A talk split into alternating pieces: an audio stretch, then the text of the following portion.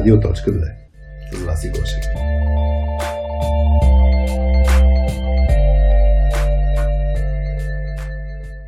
Включваме се от Синеморец, откъдето в навечерието на Олимпийските игри искаме да благодарим на две компании, благодаря на които развиваме Радио.2 и всички проекти на Точка 2.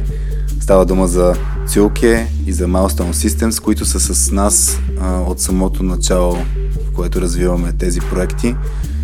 А, ако търсите компании, където има изключително отношение към хората и развитието им и средата, то и двете компании Цюлке и Milestone Systems а, са подходящи за вас. Ще чуете с Камен разговора ни, хванахме тема около това каква трябва да е средата, така че човек да се чувства на място и, и така че да е мотивиран да става резултати. Така че много благодарим отново на Цулки на Milestone Systems. Ако искате да чуете малко повече за тях, в епизод 41 Димитър Петков разказваше за Milestone Systems. Темата ни беше когато ня- някой як си тръгне от екипа. А в предстоящия епизод 43 си говорим с Марто от Сулке за това как, как да направим една хубава култура и как всъщност една култура не може да бъде статична. Сега ние се отправяме към плаж, а пък на вас ви пожелавам приятно слушане на епизода. Привет на всички! Вие сте с Радио.2 без мама Васи Гошева, с мен Хари и днес с много специален гост, с Камена Липиев Кедъра. Здравей, Почна Кедъра. Се, здрасти. Как сега специален гост? Аз съм обикновен Защото не си IT, човек. Затова си специален. Да, не съм IT със сигурност. Имам а, дъщеря, която работи в IT сектора, но категорично съм далеч от него. Ами не, всъщност да, специален си, защото наистина обикновено каним IT хора. Този вид епизоди, където не са IT хора, ги наричаме Z епизоди, където пълна свобода имаме, така че тук ще имаш и свобода на словото, няма да има никакви ограничения от към думи, които използваме. Значи ще си плещим глупости 3 часа и Супер. хората после ще се чудят къде им е дошло. А, така.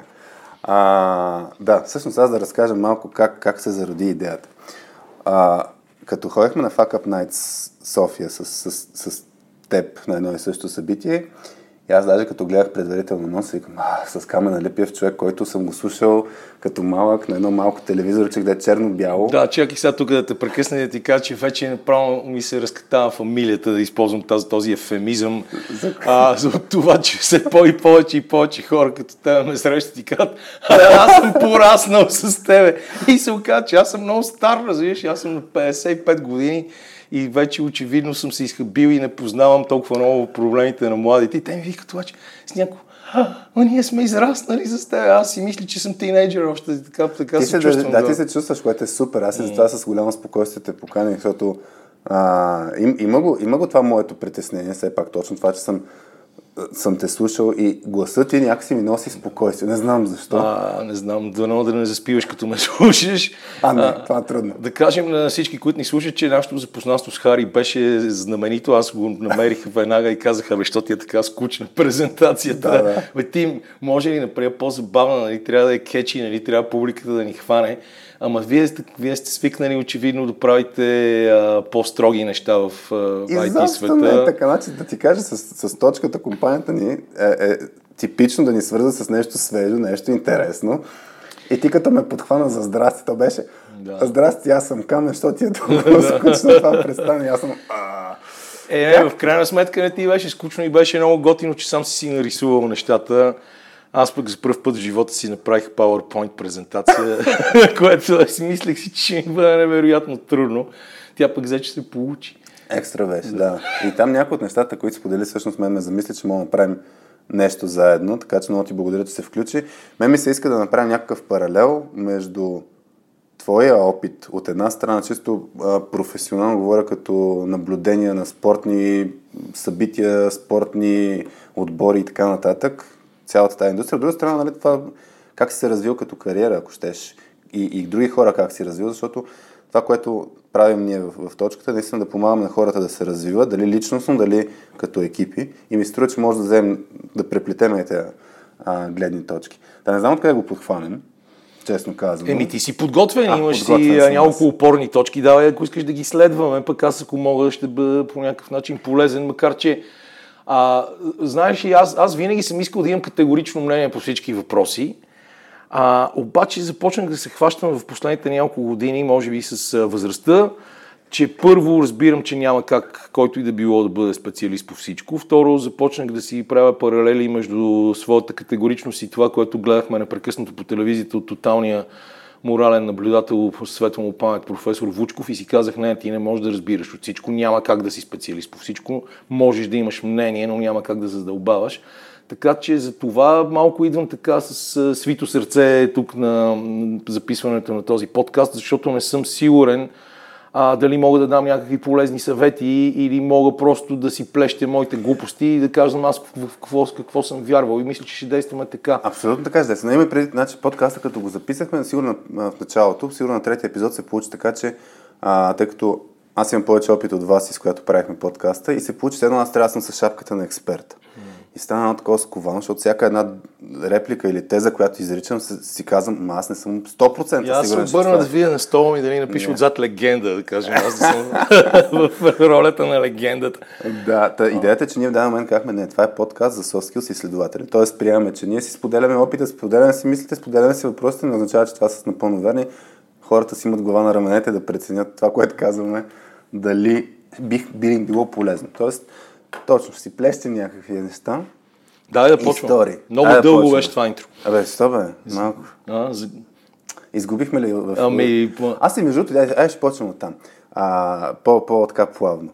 А, мен ми е много интересно. Вчера май а, бях пуснал едно твое а, интервю, не си спомням в кое, кое предаване беше, но, но твоята теза беше нещо, че че трябва спортния коментатор едновременно да, да показва нали, професионализъм относно нещата, които а, коментира, плюс да държи интереса и да е забавно и да, и, просто да. да, държи, да, да, да комбинира интересно с полезно. Което между другото ние правим в обучението. Не просто да разказваме някакви неща, хората да чуят, ами така да ги разказваме, че те да първо да, да, да им държим интерес. Адски, адски е важно да държиш интереса на аудиторията. Сега аз не мога да кажа, че през цялото време съм успял да го направя, но на мен това ми е било винаги водеща, водеща цел в, в работата, защото а, смятам, че ти, играйки си с динамиката на състезанието, което правиш, ти трябва да помагаш на, на зрителите да влизат емоционално в това, което става на терена, пистата или където и да било, или пък на Олимпийския стадион по време на откриване или закриване на, на, на Олимпийски игри. А, просто ти трябва да можеш по някакъв начин, свързвайки се с аудиторията, да държиш нейното внимание. И това става с... А, повишаване и намаляване на тона, следване mm-hmm. на динамиката, много добро познаване някакси на моментите, в които човек може да си вземе пауза и тогава може да кажеш прибягайте до хладилника и си пете си по една бира. Обаче като си прибягал до хладилника и си си една бира и нещо стане, ти трябва да го викнеш обратно този човек, ти трябва да кажеш и сега тук какво става на терена и не знам си какво. Тоест, това са механизми на влияние, които ти трябва да научиш с практиката, защото в момента и мисля, че въобще в България никога, въпреки че много хора се опитват да преподават коментаторство, тия неща не се учат. Тия неща се учат в практиката, учат се с гледане и слушане, с попиване на добрите и лошите примери, които може да имаш, защото ние си имаме а, едно правило, че срещу колеги не се говори, uh-huh. но когато се съберем в един по-камерен състав от хора, които говорите. коментират, ние си говорим за това и казваме, ето този тук направи такава и такава тъпотия, този затвори матча в 75-та минута, футболните коментатори го правят, аз като баскетболен коментатор съм го правил.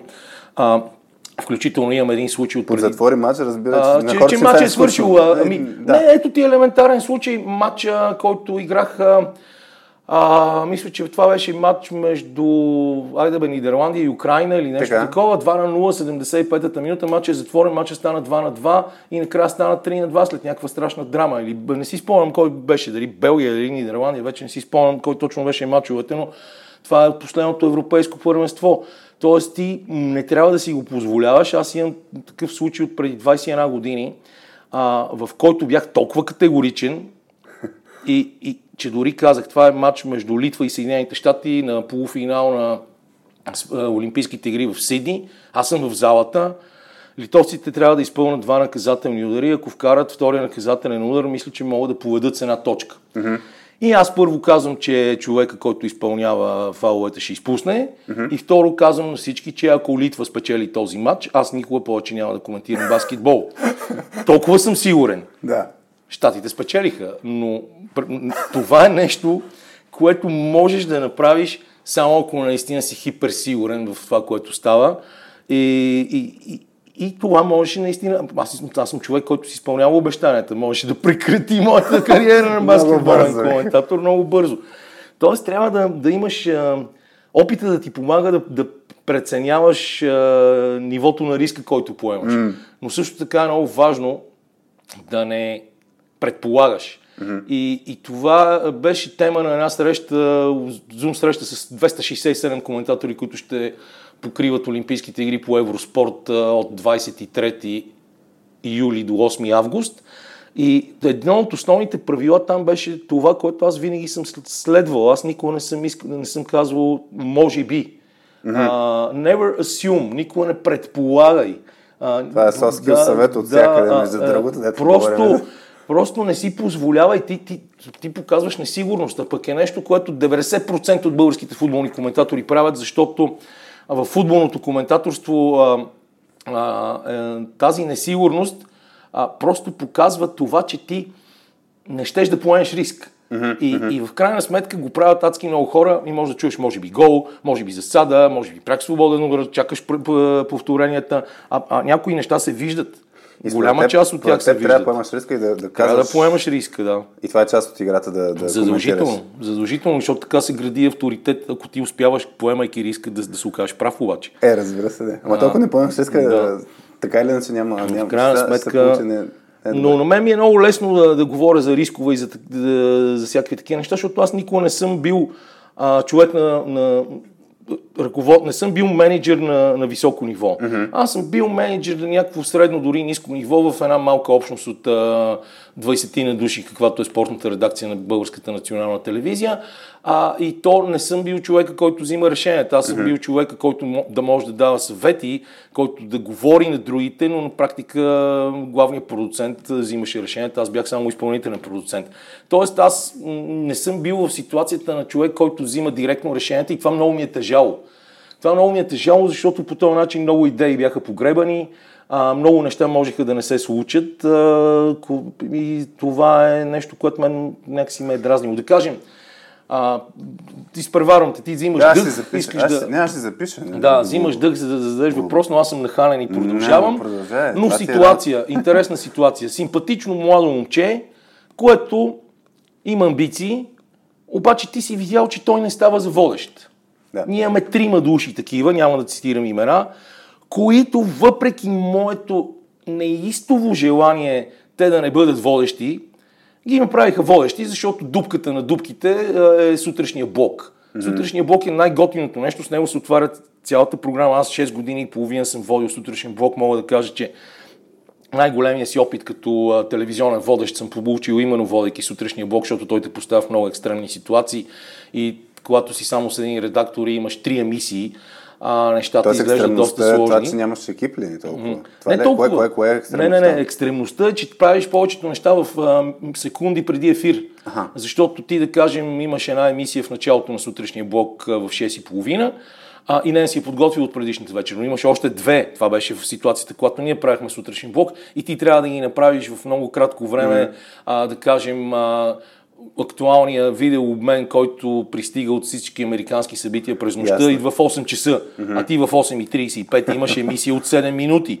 и ти искаш всичките тия неща да ги кажеш на хората и съответно трябва да напишеш всички текстове през това време, редакторът ти да монтира и ти да се изтъпанчиш там и да изглеждаш сигурен. Но а, това, за което започнах, защото тук отворихме май прекалено много скоби, а, е, че тия, тия симпатяги ние ги хвърлихме в сутрешния блок. Mm-hmm. Те са много готини агенти. Да, те се развиха. Единия, да кажем, е дипломат, другия остана в телевизията и а, държи, на гърба му се държи а, цялата програма на БНТ 3. Третия напусна съвсем скоро, хвана се а, с а, една нова медия, която опитва да промотира българския спорт. А, и, и е човек, който доби страшна квалификация през годините. Но тия тримата младежи, ние ги пуснахме да са водещи. Те не стават за водещи. Те дори, в смисъл, те са супер пичове, обаче не, не стоят добре на екрана. И аз знам за това. Mm-hmm. И казвам, това е супер грешка, не трябва това нещо да се прави, не трябва да се прави. И вие като линейка, и буфи тримата, и после като трябва да ги дръпнеш и си видял, че не става на практика, ти действаш лошо на тяхното самочувствие. Mm. Ти остави себе си. Аз знам, че съм направил всичко възможно това да не стане. Само, че това е решение, което не съм взел аз. И след това, нали се сещаш как ти потъват гемиите? Тебе те пращат на някаква сравнително представителна позиция. Ти си ставаш фронтмен на, да. на твоята редакция. И в един момент, два-три месеца по-късно, ай, виж сега, брато, ами то виж, че не се получава. И първо ти потъваш като авторитет, второ смачкваш самочувствието да. на този човек, когато можеш да развиваш в друга посока. И, и в този момент ти си кажеш, аз бях прав, ти си вътрешно удовлетворен. Само, mm. че това не е важно, това само ти храни егото. Ти трябва да се замислиш защо се е стигнало до тук и как да не се повтаря този случай. Да, иначе преди да точно ще подхвана няколко от темите, защото ти, както така, предварително си чул какво е това soft skills, ама е това е точно. В смисъл, как, oh. как се вземе решение в, в екипа? Нали? Как, примерно, това, което ти ми каза, мен ми е интересно, нали? като ти, като част от колектива, като си кажеш идеите и те не бъдат, не бъдат чути или поне според теб не са взети предвид, може би, така го усещам аз. А, тогава това ти влияе на твоята мотивация. После като трябва да кажеш на, на, някой човек, бе, виж сега пич не стават нещата, как да го направиш така, че точно да не му, да не му пута, да не го смачкаш, да не го смачкаш, ама ти, ти, ти със самото решение вече си го смачкал. Да, да, това е смисъл, е ти, ти, го пращаш, ти го пращаш в минно поле и знаеш, че той ще се върне без два крака.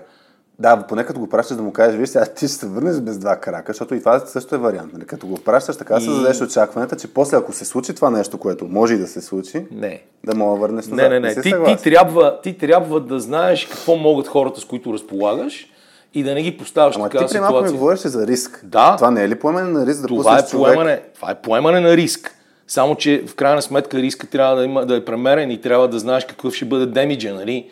Теб като сте пускали, не са ли поели риск с, с това, че може да не стане и да трябва да ти кажат след два мен, месеца? Мен като ме пуснаха, беше много смешно, защото аз вече имах опит. А, когато ме пуснаха на сутрешен блок, което ми беше, може би, второто водене на нещо, mm-hmm. защото аз винаги преди това съм бил зад кадър, първо ме пуснаха на новините на Ефир 2 и после не искаха да ме пускат хората от спортната редакция, не, които тогава управляваха, защото смятаха, че имам говорни дефекти и говоря много бързо. Аз говоря бързо, но имам добра артикулация, както мисля, че всички ще разберат. А, и, и тогава се появиха двама души, които тогава менажираха сутрешния блок, бяха му продуценти, както сега се казва, тогава нямаше тази дума, 98 година а, които се казваха Сашо Евджиев и Асен Григоров, светло памет на Сашо Евджиев и те казаха, искаме да те вземем в сутрешния блок. И взеха Краси Минев и мен, mm. като аз дори не можах да отида на пробите в студиото, поради простата причина, че а, имах по същото време участие в едно предаване, което водеше Сашо Йовков и трябваше да говорим 20 минути за баскетбол. И, и когато отидох в четвърто студио, в телевизията и казах, ето аз идвам, нали, като ги бях предупредил, че ще закъснете, mm. те казаха, няма никакъв проблем, видяхме, те утре почваш. И за мен това беше много трудно, защото аз не бях чел AutoQ, mm-hmm. си бях писал бланкове през живота си и, и някак си не бях избягал от притеснението на камерата. Обаче това ми коства доста лапсуси дълго време, но тук пък аз имах а, позитива на готиното присъствие в кадър. И, и в крайна сметка свикнах много бързо Краси Минев се отказа на втората седмица и в един момент се оказа, че аз трябва да всяка, всеки ден от понеделник до петък да се появявам и да водя спортни новини в сутрешния блок, но ние имахме страхотен екип. Всички се разбирахме помежду си и можехме да се заместваме някакси, независимо, че те бяха политически и економически журналисти. И някакси това на мен ми даде много сериозна сила, много ми хареса да се движа с тия хора и въобще не ми пукаше, че стана в 4.30 сутринта. Е, Пак беше риск. Това ще го хвана, да, да. с после за силата и за пак екипа. Беше, ама... Пак беше риск, но ти казвам, че а, ти трябва, наистина, в това ще го повторя, много добре да познаваш хората, с които работиш mm-hmm. и да можеш да прецениш кой в каква посока да развиваш. Това съм защото, съгласен, защото да. както, както ти казвам, двама от тези трима младежи, които вече не са чак толкова млади, но са младежи все още, особено от моята гледна точка, се развиха супер в средата, в която бяха поставени по-късно. Третия просто напусна и се занимава с съвсем различна дейност. А, но... а те самите искаха ли са на тази роля? Ами те се колебаеха. Mm-hmm. Те се колебаеха. Тоест те не са били чак толкова те надъхани, искам, искам, Те не бяха супер надъхани, защото в крайна сметка те, те, те имат а, реална представа за нещата. Обикновено, зна, знаеш, това пак е, е друга тема. Пак ще скоча от тема в тема. Да, си ги записвам. Но от всичките А, нали, аз това ще бъде малко uh, overcomplaining, нали, такова малко ще се оплача от нерадостната си съдба, но ще го ще използвам като пример. Значи, а, аз бях уволнен от телевизията за това, че нямам висше образование, т.е. не мога да вземам позицията на изпълнителен продуцент без да имам минимум бакалавър. Всички знаеха за това. И аз 8 години и повече изпълнявах тази длъжност, защото имам компетентността, знанията, опита и всичко останало. Естествено бях опраскан по политически причини, но имаше формалния повод това да стане. А, и въпреки, че бях толкова некомпетентен и без образование, няколко пъти съм участвал по конкурс, в журите на конкурси на кастинги, които хора, mm. които искат да дойдат да работят в БНТ. И ще ти кажа нещо, затова го започнахме да се фукам, което съм забелязал като тенденция. Защото те обикновено тези прослушвания, конкурси, както искаш ги наречи, наречи а, са за няколко позиции. Да кажем репортер, редактор, водещ и евентуално а, такъв по-редактор с по-високи функции, като, както се наричат сега по всички продуценти и, и викат на новините. И обикновено тези, които кандидатстват само за водещи, mm-hmm. са хора, които имат най-малко познания и най-малка връзка с действителността. И обикновено, за съжаление, моля ви, не го смятайте за сексизъм, повечето от тях са момичета.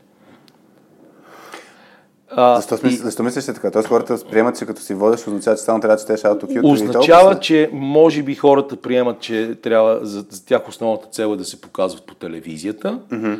и не ги интересува нищо друго и когато имаш добър външен вид, mm-hmm а, и си се наточил специално а, за това. Абе, сексиско сега, всякаква са. Да. Не е сексиско в никакъв случай, защото има страхотни жени в тази професия, но те са минали през цялата въртележка преди да стигнат до върха на пирамидата и в крайна сметка ти трябва да знаеш, че не се започва, не се започва с водещна панорама. Същото, нали? нещо, също нещо според мен го имаме в IT бранша, защото в момента а, се знае в IT бранша има пари, следователно просто трябва да отида на един курс, който за 3 месеца изнъж аз ставам а, програмист и отивам и си искам едни хиляди пари за Ама, нали, за знаеш, че първо има адски много позиции в IT бранша, да не те отварям аз на това.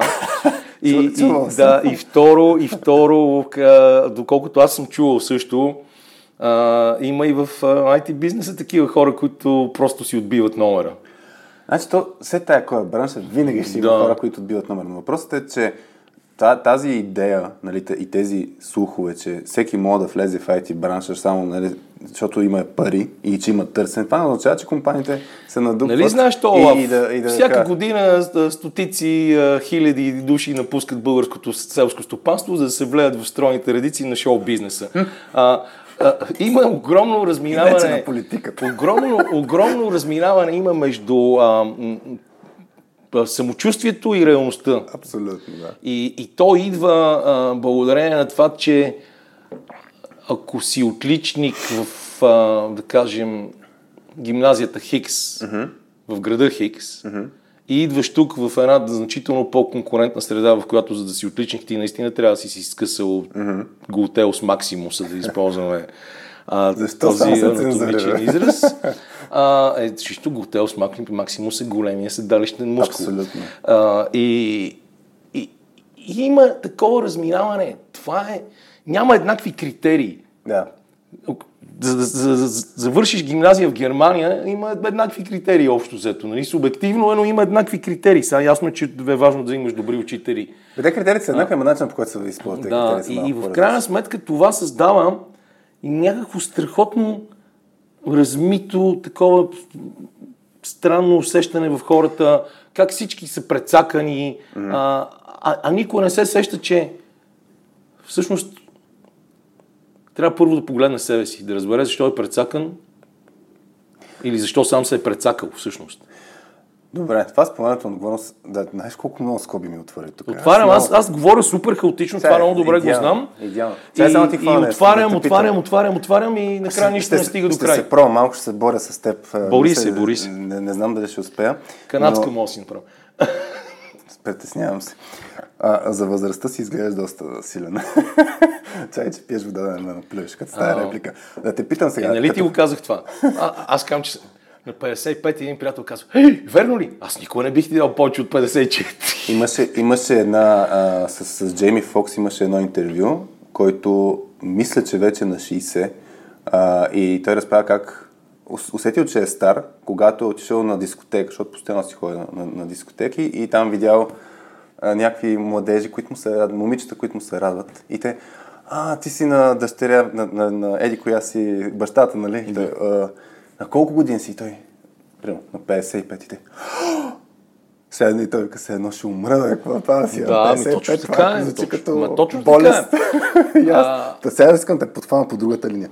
А, а, ти хвана елемента за това, че има хора, които нали, са с много голямо самочувствие, но може би без покритие.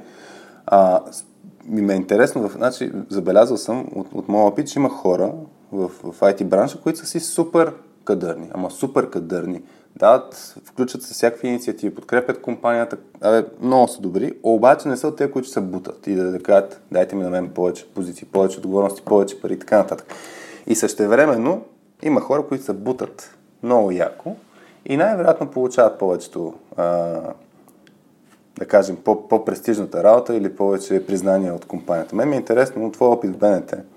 Дали има такива ситуации, където може да е подобно на това, което ти кажеш, хора, които не трябва да станат на някакви позиции, обаче тези, които са си супер читави и не се бутат, просто не, не биват забелязани. Има ли такъв дисбаланс? Защото, доколкото разбирам, трябва да има комбинация от това да си професионалист, да можеш да го правиш и същевременно а, да имаш присъствието, така че да те забележат. Еми, всъщност ти, ти, ти, ти знаеш отговора на този въпрос. Ами, Мен ми е интересно дали, дали, е, дали е така и там. Ами, навсякъде е така. Mm. Навсякъде е така. А, и, и понякога амбициозната некадърност, а, благодарение на ловки ходове, а, уреждане, обаждания по телефона и всякакви такива неща, винаги може да, да излезе начало. Никола Йотов, не знам дали си чувал за него, той Не. беше доста добър телевизионен коментатор, въпреки силното Р. А, специалист беше по джудо, колездане, а, каже колездачи, но той има един изумителен лав, който аз знам даже не от него, от баща си. И то е никога не уволнява и некадърника, той ще се върне като твой началник. Дали има такива хора според теб? Дали има такива хора? Тъпото е, че много често кадърните хора, които не обичат да се бутат и за които заемането на позиция не е, не е най-важното нещо на света. Нали? Най-важното нещо на света е да си вършиш добре работата.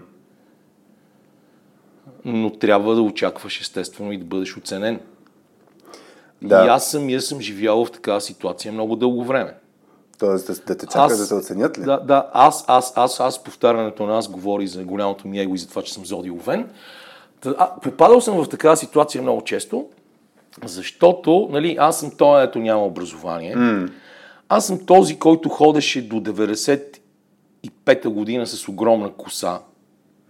И... Аз, аз между другото, Нали, скоро глед, гледане очудих. много несериозно на това, че ходиш с дълга коса и къси панталони. А ето такива неща, нали, долу говори много Идеален си бързо. IT бранш. Не защото описа се едно програмист само. Говориш много бързо, не знам си какво. И, и на практика никой не, не търси съдържанието в тебе. Не търси потенциала, който може да развие. Но на мен, на мен ми доставаше, особено в тия по-младите ми години, огромно удоволствие, защото, пак ще ти отворя скола, а, когато работех като асистент режисьор и бях още на 21-2 години, преди повече от 30 години, попаднах на един изумителен човек, който се наричаше Найчо Токин. Аз гледам доста интервюта да го споменавам, защото за мен той е много важна фигура в цялостното ми развитие. Ние работихме супер добре заедно. А, той се опитваше да извади от мен някаква амбиция, някакво желание за развитие. А, включително сме хвърли да снимам един клип, като аз не можех, не си представях как става това от режисьорска гледна точка. И въпреки, че има готина идея, не знаех, че не разполагам с, с инструментите за нея. Исках да го направя в един кадър в Мелник, едно парче на Жоро Денков, половинката от Жоро Денков и Христо Деянов, което беше много меланхолично и той ходеше с една китара и аз исках това да го направя в един кадър, обаче ние имахме само една малка камера и те нямаше нито имахме достатъчно добър обектив и всичко останало. Аз не знаех какво да правя. Но го разказвам това за друго, защото той един ден ме викна и ми вика, Кедър, кое е най-важното според тебе? И аз му викам, и най-че, какво е най-важното? Купон, да имаме кинти, да се забавляваме, да ходим насам на там, да сваляме гаджета. Той ми вика, Най-важното в този живот е работата. И ако не си намериш готина работа, която да, не ти, да ти доставя удоволствие, ти винаги ще си недоволен. Винаги няма да ти харесват нещата около теб.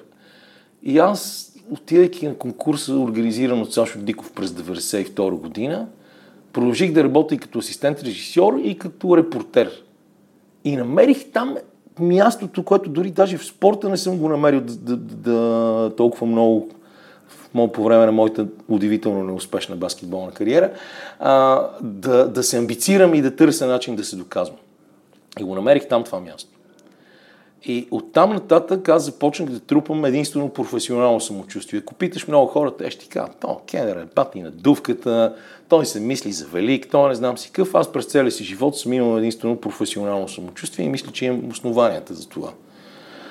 А, та, Сега ще хванем. Да върним, един... върним към въпроса аз, аз да направим някакво към... заключение. Аз, аз, а, Значи не се притесня. Добре. Значи, този подкаст хората са свикнали, okay. че си завиваме, че си ходим наляво надясно, няма, не, не. Sideways. Няма, няма нужда да е так, так, чак толкова структурирано, но има няколко въпроса, които а, ми се навързаха от, от нашата Skills заети хора Facebook група, имаше въпроси от хората един от въпросите беше а, свързан с това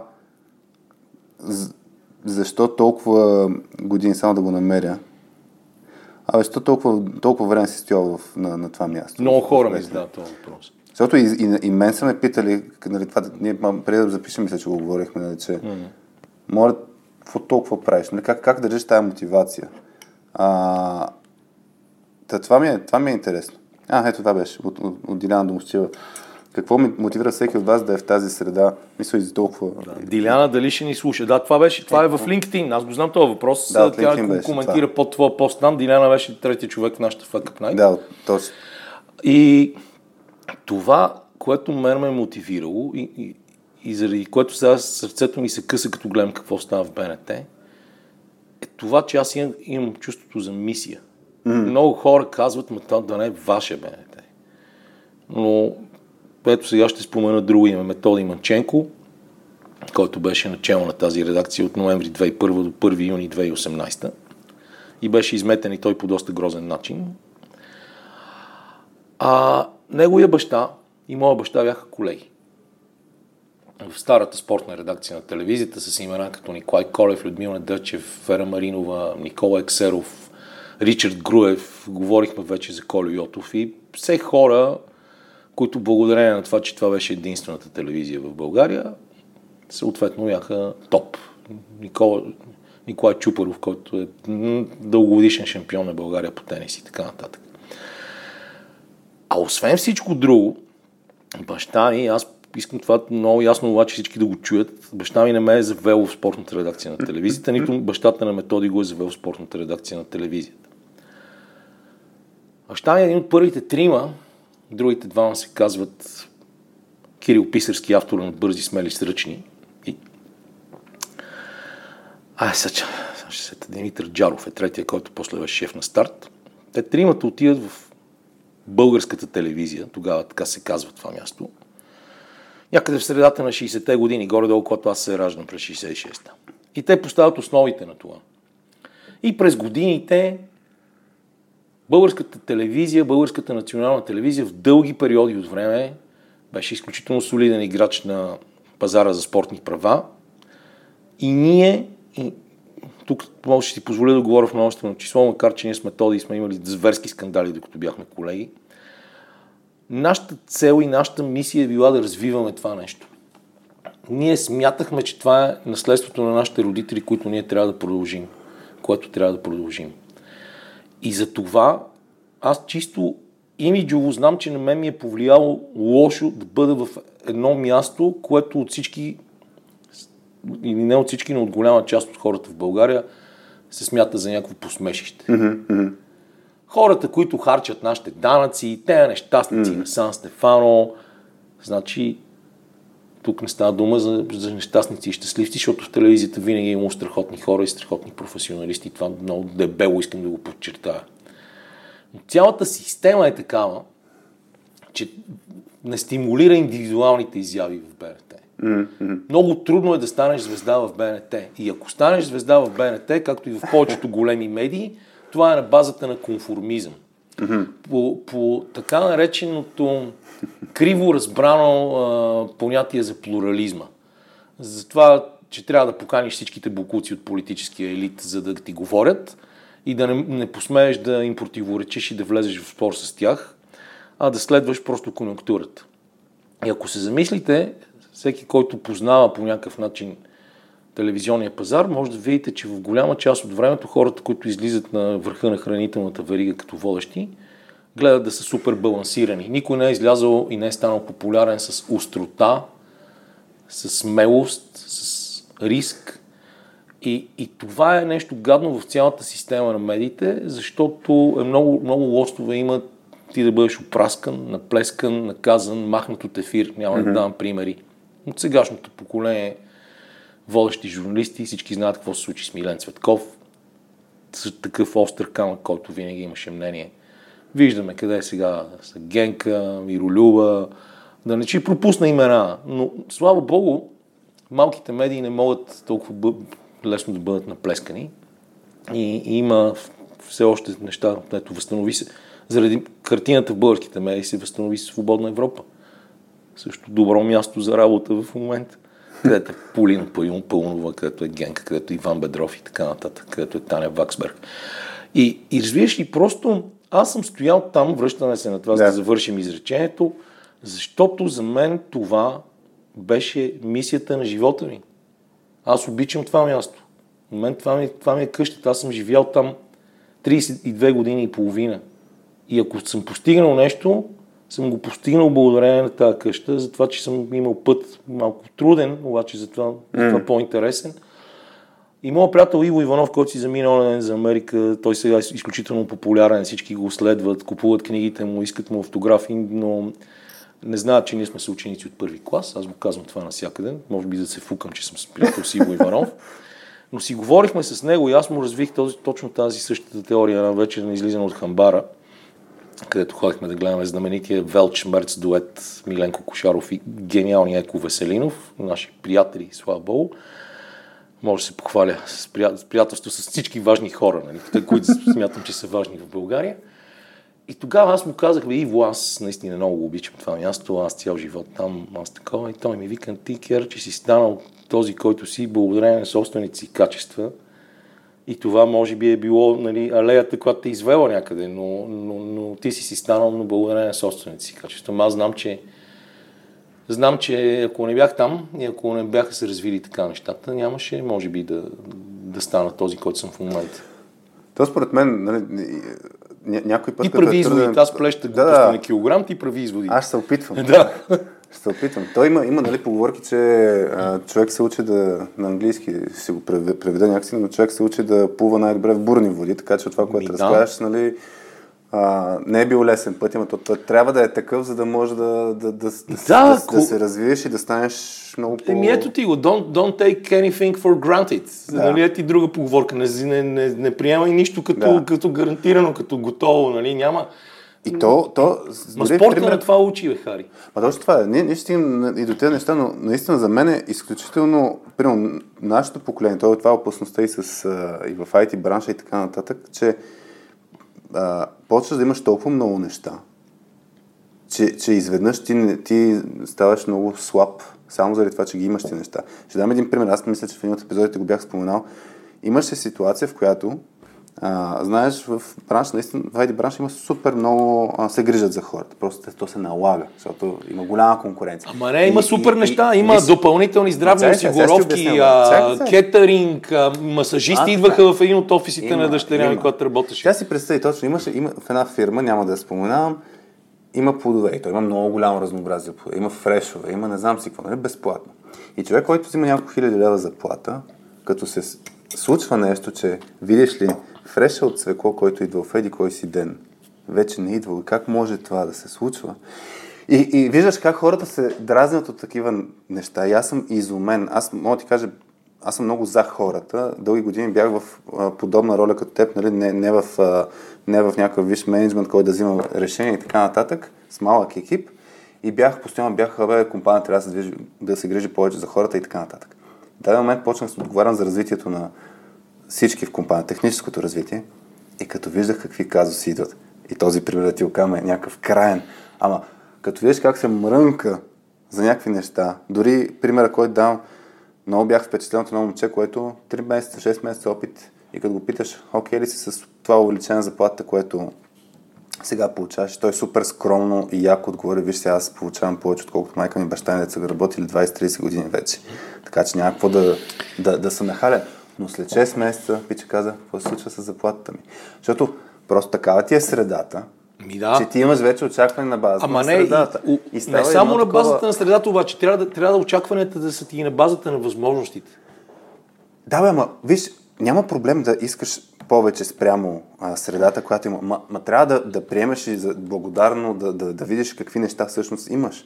Е, и това за мен е опасността да, къде ми е И ми кажи им, че аз да, за фреша от цвекло в фитнеса давам, ако, ако човека, който го прави, не ми е приятел, ще давам по 7 лева, аз давам по 5 лева. И то защото аз трябва да пия фреш от цвекло заради моите навици да прекалявам с фестивални напитки, нали, да цвеклото помага на черния дроб. А, ние сме в същата ситуация в момента. Аз изкарвам някакви пари, жена ми е безработна, уволнена благодарение на моите е, цялата история, нали? Не, и не е опраска Кошулков. А, и тя няма работа. И няма борса, свърши и борсата. И в момента дъщеря ми изкарва повече пари, отколкото... А, а и преди изкарваше повече пари, отколкото нас двамата взети заедно. Да. И, и аз не се оплаквам от тия пари. Мисля, че ми стигат да си плата сметките да отида на море и така нататък. Е, да, не мога да си позволя някои неща, не мога да си купя а, голям мак в къщи, на мен не ми трябва, защото имам лаптоп, нали? Или не мога да си купя някаква супер озвучителна уредба, ама съм окей. Защото, Да, това кажи им на тези пичове, които ни слушат, аз ще им го кажа, че ще казал, на практика, ми на практика водещите, най-добрите водещи в българската национална телевизия едва докарват половината на техните пари. Просто да го знаят. Те са сигурни. Тези, дето им харчат, дето им харчат данъците, тези гадни копалети там, те стоят там, голяма част от тях, точно защото също смятат, че това е важно. Аз след това искам да хвана също. Има, има една теория за, за мотивацията и всъщност как ние се мотивираме. Мисля, че ти хвана едно от нещата с а, това, което каза за мисията.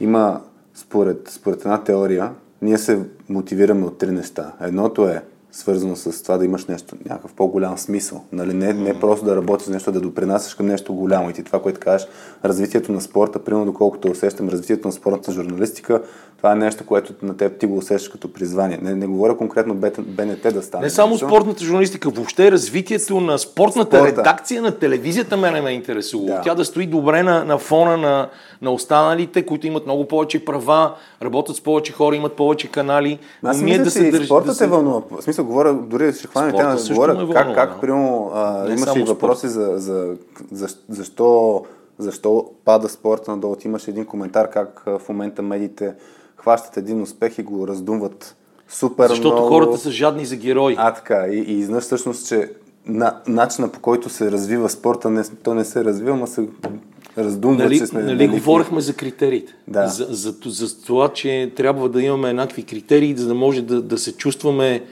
някакси в, добре в това, това, това общество. Ние нямаме критерии за спортните успехи. Кое, Ние- кое е спортен успех и кое не е. Да, защото нали, истерията е около златните момичета. А, първо, кого наричаш ти златен?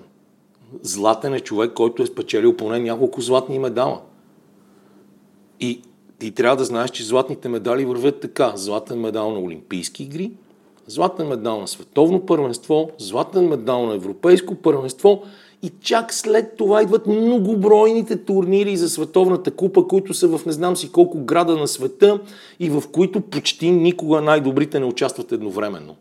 Но за нас един златен медал на един от уредите, да кажем, в, на турнир от световната купа, за нас това е повод две седмици да лаем и да обясняваме колко сме велики. Сега друг е въпроса, че като извадим от картината на българските спортни федерации и цялата система на българския спорт няколко федерации, които са художествена гимнастика, волейбол, странно за мнозина ски, сега отскоро триатлона, огромната част от другите федерации живеят в стария режим на това, кой ще ни даде пари.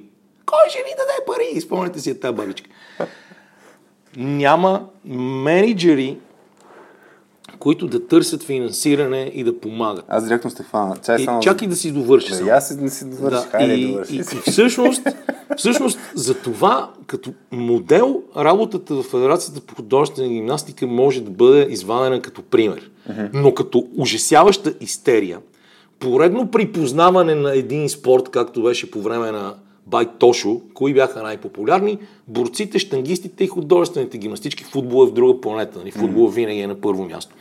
И и се създава една тъпа истерия и хората не разбират нивото и значението на един спортен успех. И това, извеждайки го чисто от спорта, като го пренесеш изцяло в целия обществено-политически живот на България, и виждаш как един я построява накрая 500 милиона километра магистрали. А, ще хвана нещо много древно да го коментирам, защото за мен има абсолютно същата пародия с, примерно, всяка IT компания постоянно печели някакви награди и те награди колко са, колко са истински организирани, какъв им е критерия, как аз, аз между другото тази година станах една от 100 IT личности на България, най-влиятелните IT личности на България. То въобще има ли 100? Ти кажа, че спортните журналисти са по-малко. Въпреки че аз вече даже не съм IT личност. В смисъл да работя в IT а, бранш, но не по същия начин. Но някои неща, и, и ще хвана и един въпрос конкретно, имаше свързано точно с а, този критерий, който казваш и тази истерия, да. и с тези медали и развитието на спорт. А, връщайки се малко за мотивацията, защото искам да хвана и това, което ти каза за нали, твоята мисия. За мен е точно това е важно. Аз лично, примерно, аз отидох на по- последните 5 години печеля по-малко, отколкото преди като си бях на типичната IT позиция. А парадоксалното при мен е, че аз съм на някаква небрежна позиция на фриленсър и печела повече, отколкото в БНТ.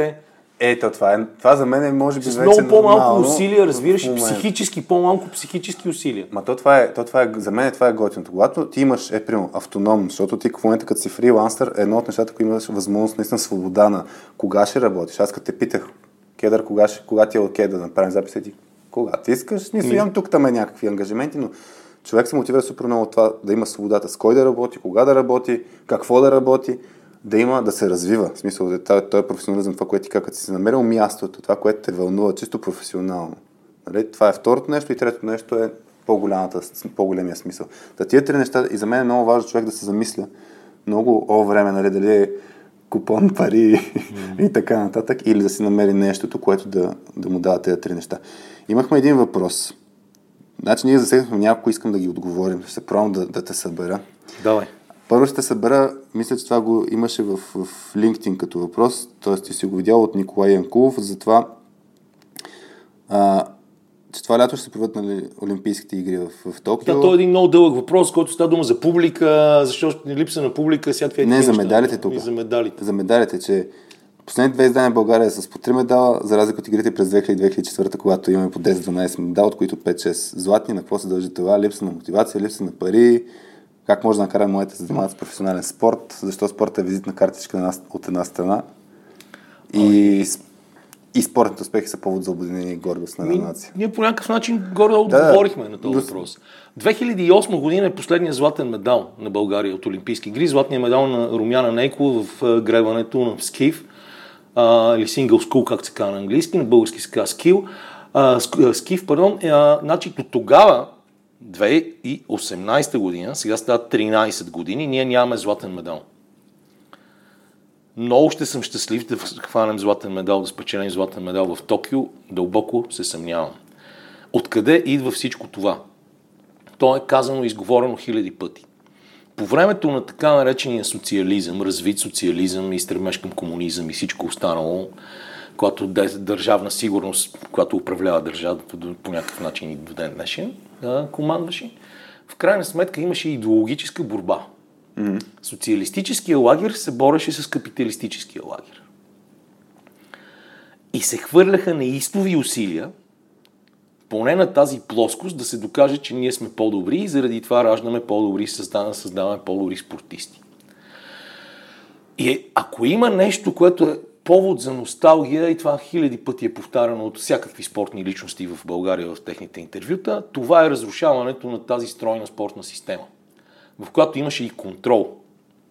Значи имаме Тоест, хора, имаме пари, спортни, имаме спортни бази. училища. Лично аз малко се съмнявам в нивото на образование, което дава спортното училище, но имахме спортни училища, имахме треньори, имахме процес на селекция, който води най-добрите в тези спортни училища в различните градове и най-най-добрите от тях в Централното спортно училище Олимпийски надежди в хотел Диана. То не се е мърдало от години от там.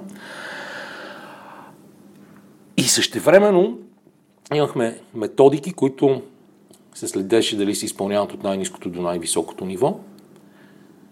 Имаше хора, специалисти, които ходеха и следяха не само това, но организираха тренировъчния процес. Никой не може да бие резултатите на Ивана Баджиев, да кажем. Независимо, че Ивана Баджиев от мнозина е клеймен като човек, който е узаконил допинга в българското вдигане на тежести, но ако се върнем назад към историята и до ден днешен, вдигането на тежести е един от спортовете, в който резултатите без стимулиране са абсолютно невъзможни. Естествено са важни адски многото тренировките. Тренираха по 3-4 пъти на ден.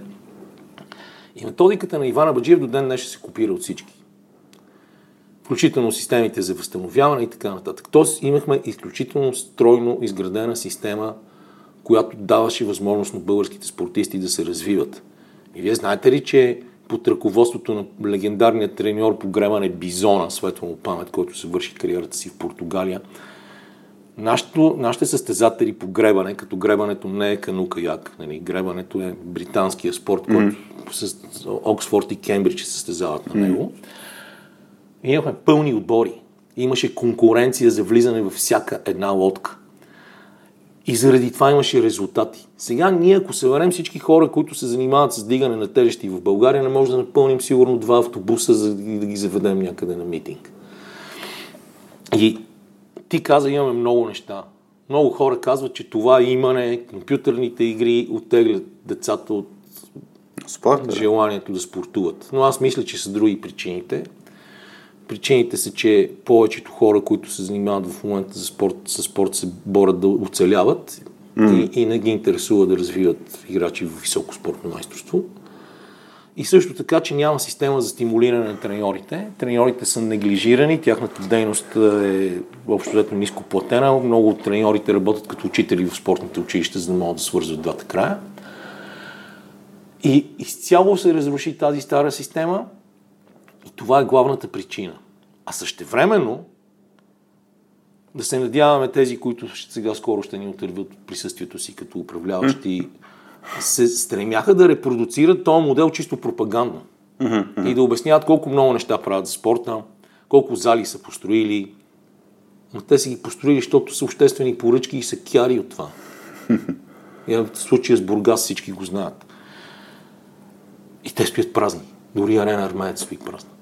М. Защото не можеш да я напълниш на състезание. Може да я напълниш само на концерт, а пък концерт... Не, сега ще направи Любо Киров там концерт и ще я напълни. И, и всичко това отново е свързано с абсолютно размиването, размиване на границите на критериите. Значи те ти казват, че това е супер, обаче ти в себе си си сигурен, че това не е супер. Но те не понасят критика. М. И ти казват, ти си хейтър, когато ги критикуваш. Ние правим толкова много. И включително Красен Кралев, който в крайна сметка мнозина ще посочат като негативен човек, като управляващ, той си позволи 2016 година да каже, че най-големият проблем на българския спорт не идва от липсата на пари и липсата на кадри, а от липсата на треньори. И беше изяден. И след това смекчи тона, влезе в компромисния вариант и този проблем изчезна. Аз по-скоро съм съгласен с него. Mm. Защото се учи по стари методики, не се взима ноу-хау от чужбина и се връщаме пак към причините. Свърши идеологическата война М. и тези, които успяха да си запазят спортните системи и да се върнат горе-долу добре като финанси, да кажем Орбан, негативен пример като управленец, позитивен в спорта, изключително много инвестиции в спорт, в школи, наемане на качествени треньори от различни страни, които да развиват това с, да кажем, 3 годишни договори с конкретни цели. Или пък Румъния и Полша, които винаги са имали някакси силни школи в отделни видове спорт, които си ги запазиха. води до това нещата да върват добре. Отделно, вече няма идеологическа война. Обаче има страни, които искат да се развиват и имат финансовата възможност за това. Норвегия, Франция. Франция почти репродуцира българската система на спортни училища, като включително и развие естествено много по-добре. Те имат така наречените центрове за формиране и върха на пирамидата е спортното училище Инсеп в Париж. Mm. Като там в училище се учи определен брой 4-5 часа физкултура през деня и само тези, които изпъкнат, виждате, че имат талант, после бъдат, както се казва, чрез български язик, рекрутнати. Върбувани. Върбувани и отиват да се развиват. И има много неща. Значи, първо е това, че не трябва да забравяш. Ето ще се върнем към мотивацията. За да имаш мотивация, ти трябва да имаш цел, нали така? Mm-hmm. Трябва, най- най-важното нещо е да пресна... идеалистическата да, борба там да се да. наложим и сега и, да е. твоята цел каква е? Твоята цел е да създадеш високо класни спортисти, и когато става дума особено за колективните спортове, ти печелиш от това, после в последствие дори не знаеш колко можеш да спечелиш. Mm. Представи си. Ете ги тук страните от бивша Югославия. За тях баскетбол и футбол са огромен бизнес. И въобще колективните спортове. Само Мишко Ръжнятович, който е един от най-известните спортни агенти в света, не точно наричани в България менеджери, има едни 70-80, дори да не знам дали не са 100 души в NBA. Негови играчи, на които той е агент. Той има отбор в сръбското първенство, който в различните години се наричаше Мега Лекс, Мега Визура и какво ли още не, в който част от свободните му играчи просто играят, докато нямат отбори, за да могат да поддържат форма. И същевременно, надолу по линията, хората, които са участвали в създаването на един играч, да кажем Никола Йокич, който сега стана MVP на NBA, те през тия години са разбирали, че са го създали този играч, защото малко капе в канчето. Ето, цялата тази система тук е няма. Как да има успехи? Mm. На какво да се дължат тия успехи? Да не говорим за типично българското той е успешен, да го дръпнем надолу. Или Абе, то какво ще ми се отваря? Аз тук съм близък с министъра или с не знам си кой, аз ще взема повече кинти.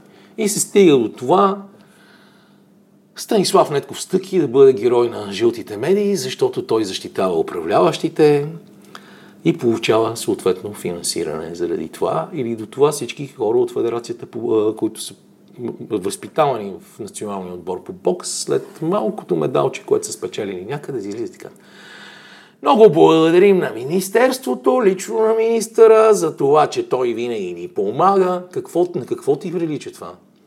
Не ти ли прилича на... Вие не аз знаете, слава Богу, защото сте малки, на мен са ми пълни нещата с страшни глупости, като ученик в руското училище 133 Александър Сергеевич Пушкин. И това ми прилича на старата песничка, с която ни караха да започваме деня си от време на време. Утром... Не, какво беше? Утром прямо в окно входи солнечный свет, жарка люца лучина, любимый портрет. И това е песен, нали, сутрин рано през прозореца влиза слънчевата светлина и топло се леят лъчите върху любимия портрет. А това е портрета на Владимир Илич Ленин. Mm. Значи ти даваш ли си сметка, че 104 години ще станат скоро от този отвратителен момент за на Аврора – тук менталитета не се променя. Ние трябва да се кланяме на батенцето, на чиченцето, на местния велможен, за да вземем пари, а не, не получаваме, когато става дума за държава, слава богу, в IT бизнеса не е така. Mm. И затова, затова нали, много мнозина от вас бяха наречени служители на кол-центрове от а, бившия премиер. А, това цялото нещо продължава да съществува като отделна планета в България. Има две планети. Едната е на частния бизнес, Mm. На бизнеса, който иска резултати, който търси цели, който плаща добре, който създава условия да пиеш сок от свекло в офиса. И другото е, ето това, чакаме, чакаме някой да ни чакаме. даде пари, някой да направи нещо. А, по-изчерпателен отговор на господин Янкулов мисля, че не мога да му дам. То е свързано и с менталитет, с а, начин, въобще смяната на начина на мислене е изключително важна. Смяната на този менталитет. И ни, аз винаги съм в мислил, че е се боря за това. Малцинство е, да. Тези, които, да. Ама ако, ако извади сектора на IT бизнеса, Да, не, то, това е малък балон, и, в който... и, и чуждите компании въобще, които нали, за щастие все още работят в България. Ето сега ще имаме завод за електромобили след, през 2023-та. Те иначе се правят в Ахен, в Германия. И, и съответно, извади едното от другото и ще видиш, М. че в крайна сметка ние не сме много далеч от 80-те, от 60-те години на миналия век, дори, дори от годините веднага след 9 септември.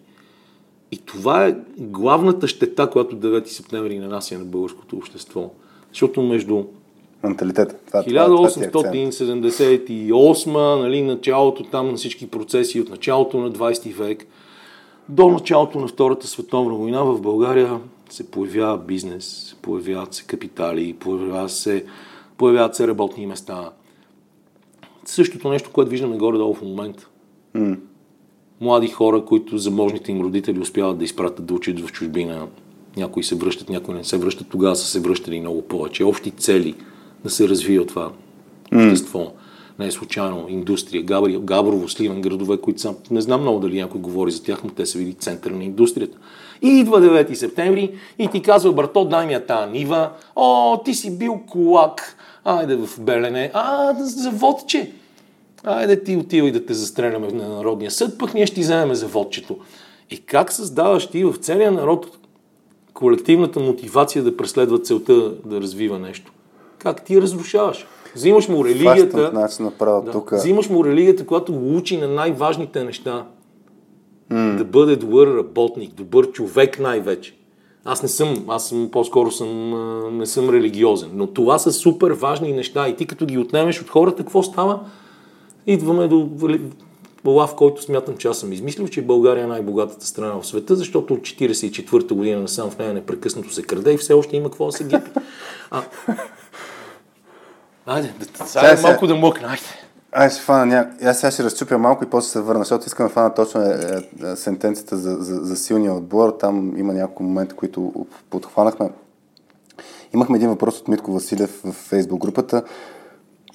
И ти като сега каза е, из, нали, твоя мисъл или твое изказване, тези, а, връщам се в началото на разговор, който имахме, а, изказванията, които са такива култови фрази, до каква степен са импровизация, до каква степен са подготвени? При мен е винаги с импровизация. Винаги. А, затова повтарям понякога. Значи аз в момента, в който не мога да измисля нещо и се сещам за нещо старо, което е работило и го използвам отново. Mm. Но в... никога не съм влизал с написани неща. Mm. Смятам, че това е, е убийство. В смисъл, как да го обясна? Трябва да имаш бърза глава и бърза уста и също време трябва да си трупал знания. Сега аз не знам в момента колко съм ми е услужлива паметта вече, нали, вече се шегувахме няколко пъти колко съм стар, но за мен тия неща са супер важни, защото аз съм коментирал най-вече спорт, който е изключително бърз. Нали, Моята, моята страст е баскетбол. Аз разбирам най-много от баскетбол. Сега коментирал съм ски, штанги. Штангите още не мога да свикна в изтласкването едно добутване, което има с лаките моят приятел Делян Кючуков, който коментира за Евроспорт, го прави много по-добре от мен. А, коментирал съм какво ли не, триатлон, а, тенис съм коментирал, мисля, че ако се бях хвърлил повече в тениса, ще да съм много добър, защото гледам тенис от дете. А, но баскетбол е нещо, от което наистина разбирам. Mm. И там всичко се развива максимум в 24 секунди. И, и в крайна сметка ти трябва да си бърз. Mm. Нямаш много паузи. И трябва да можеш да реагираш светкавично. Тоест, ако имаш пред себе си 10 листа хартия или са ти сложени вече на Вече си компютъра, бавен. нали си по-еко-френдли, ти си бавен. Mm. И, и в крайна сметка винаги съм смятал, че влизането с много хартия а, пречи на следенето на играта. И това, това съм го казвал и на моите колеги футболни коментатори, които много обичат да се впускат в статистика. И аз съм казал така, статистиката е за студията, ти си там за да коментираш играта, търсиш тенденциите в играта, да видиш какво става, да използваш статистиката в момента, живата статистика, mm. това кой колко е пробягал, колко са му точните пасове, какво е владението на топката и така нататък. Така че в футбола понякога всички знаят, че новото владение на топката не води до добри рез- резултати. И, и Тоест предварителна ако- подготовка и, за, и за понеже, нещо, но да, и понеже, и понеже в футбола а, доскоро особено лежането по тревата е изключително модерно, т.е. ти имаш момента, в който да блеснеш с допълнително приготвената статистика на хартия. Но в баскетбол нямаш време за това. Да. И в хокея нямаш време за това. Mm. Защото те са изключително бързи. Така че лафовете, които понякога са откровени глупости, но е хубаво да използваш в тях и самоирония, ако някой те разбира. Естествено е хубаво да, да, да бъдеш ироничен първо към себе си, преди да се надсмиваш над другите. Лафовете винаги съм си ги измислил в ефир. Добре. Сега ще върна на по-сериозна тема. Готов ли си? Ми, не съм сигурен, да. Говорим, ти по едно време спомена, че с, с Методи Манченко сте влизали в а, открити скандали, или не знам как да се... Съвсем с- открити. с- Съвсем скандали. открити. Даже ме е докладвал на етичната комисия в БНТ. А, същевременно, същевременно каза, а, примерно в началото, екип, който ти е било кев да ставаш 4 сутринта, да работите заедно. Mm-hmm. Това за сутрешния блок. А, искам да навържа, аз това, което примерно вярвам, че силните екипи ти да ти е кев да ставаш 4 сутринта, това не означава, че няма да имаш конфликти, даже напротив, всъщност ще имаш даже много повече, но О, разбира се. начин, по такъв начин ти е така, така ти е средата и всъщност ние това правим в точката. Гледаме да помогнем на, на, на, на екипите да имат такава среда, където ти е кев да работиш заедно, да постигаш резултати и затова имахме някакъв въпрос на какво означава добър резултат в различните дейности.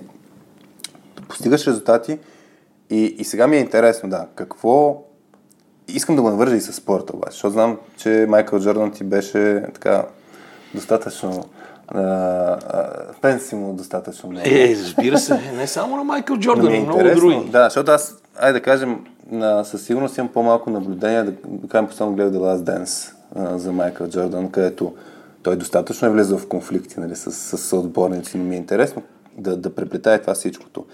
За мен конфликт е хубаво нещо, което трябва да се използва като инструмент, за да може един отбор да постига добри резултати, ама как да го направиш и даже ако мога да тръгнем от твой личен пример с методи, как, как са били нещата, защото не успях да разбера тези конфликти, защото са се докладвали. В един момент са били такива открити скандали, да разбирам, че имало друг момент, в който вече сте се справили а, заедно Ми, в общата цел. На практика се оказва, че ние сме се справили заедно по пътя към общата цел, дори без да го съзнаваме. Защото ти като си в тази микросреда и ти си казваш, еба ти на мен това не ми харесва, това е супер тъпо, това не става.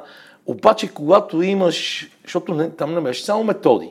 Мисля, там да кажем беше Боряна Тончева, която от 2014, когато с общи усилия се напънахме и направихме БНТ 3, за да бъде спортен канал, а, беше също, тя била през цялото време с нас, тя ми е на мен най-сериозният партньор по... Двамата сме, в смисъл, тя не е под мене, в, нали, да, не, да не прозвучи така.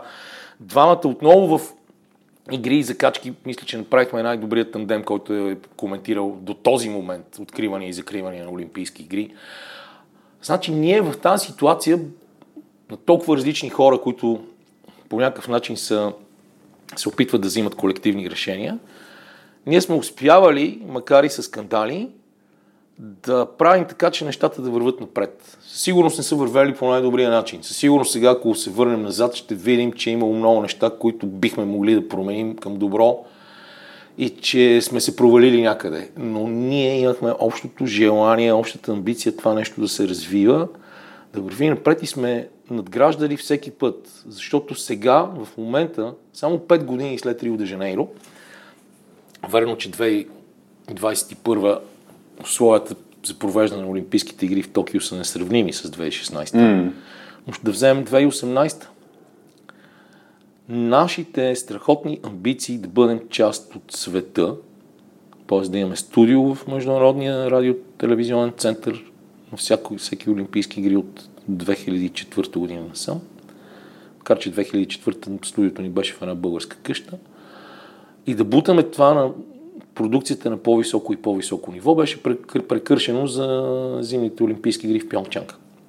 Тогава целият ни проект беше саботиран от един човек от вътре от редакцията, от един или двама души в управителния съвет и разбира се от ръководството на телевизията, защото им се видя много скъпо.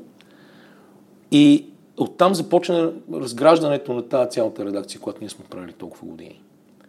Тоест, връщам се пак към въпросите. Mm. Конфликтите със сигурност са ни помагали да вървим напред. Лошото е, че понякога са били прекалено токсични. Mm-hmm. И в момента, три години след като са уволнили методи и почти две след като уволниха мен и почти две след като Боряна си тръгна, сама, по собствено желание, аз с методи не съм бил в толкова добри отношения, колкото съм в момента. Ние се чуваме, виждаме се, удоволствие да се виждаме и да си споделяме и да си говорим и включително той ми е свидетел в делото, трудовоправното дело срещу БНТ. И ние всичките тия години на практика няма, не е имало как работейки заедно да бъдем близки. По ред причини. Той е много по-дисциплиниран, възпитан е в а, подчинение на по-високите уважение. Аз в, този, в тази ситуация съм дори невъзпитан и арогантен. Mm-hmm. И сега аз обаче си давам сметка, че това е помагало. Защото аз поемах някакви неща, които, на които, да кажем, на него не му се занимаваше. Той беше mm-hmm. изключителен и е, може би до ден днешен, изключителен работохолик, страшен майстор на борбата с бюрокрацията и целият paperwork, обаче не му се занимаваше с това да прави месечни оценки на колегите си. Ага. Или пък да се бори за това на всяко три месече, сега в момента ням, беше променен този критерий малко аз преди да, да си тръгна на всеки месец, да се пуска извънреден труд. Mm-hmm. А тия хора заслужават да получат мотивация. И, и, И в крайна сметка единственият което лост, който аз съм имал, е било да мога да им дам повече часове извънреден труд, първо пишейки графици и след това правейки справките за извънреден труд. Друго нямаше как. И, и също това с месечните оценки беше супер трики. Защото те те задължават да ги правиш. На базата на тези месечни оценки може да се получава допълнително ма- материално стимулиране по чутото ДМС. Само, че неговото количество е толкова жалко, че ако го разпределиш на 10 свои колеги, те ще вземат по 100 лева. М. И в един момент се оказа, че тези месечни оценки създават само конфликти в, в тази микросреда. Тоест ти виждаш, че та- този месец седи кой си се е влачил, имал е за един месец, да кажем, 12 дежурства и си е штракал с пръсти доста дълго време и е идвал и казал, изтича ми зелената зона, чао. И ти не му пишеш добра месечна оценка. Пишеш му под нивото, което трябва да получи за допълнително материално стимулиране. И има скандал. Защо малките имат повече, аз имам по-малко, аз няма да подпиша тази, ще се жалвам. Отива, жалва се на шефа на новините, той му потвърждава месечната оценка, която аз съм написал, обаче това създава конфликти.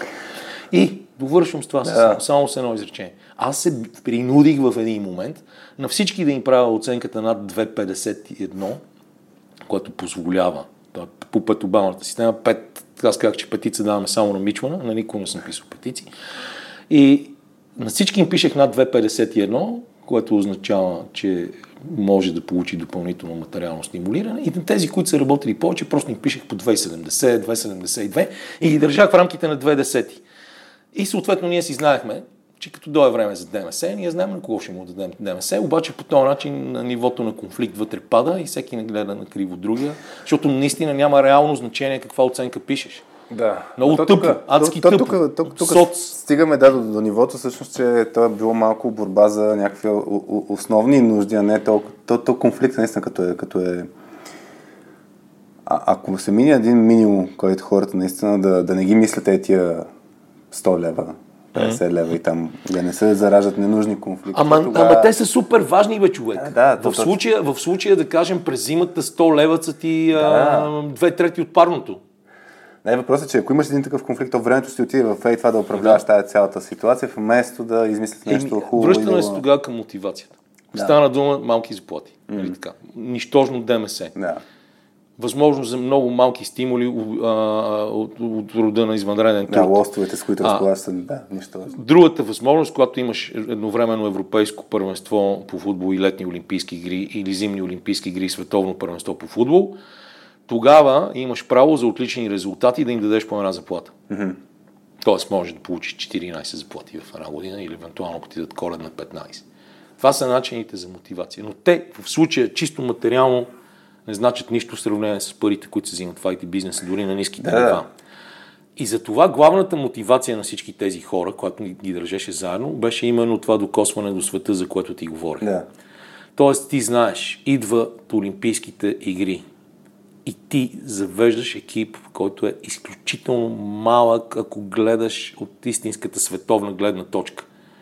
Ти завеждаш между 30 и 36 души на Олимпийски игри, които се разпукват от работа, които работят по 16-17 часа. Обаче ти имаш контрол върху съдържанието, защото всички сигнали идват в твоето студио на мястото, където си.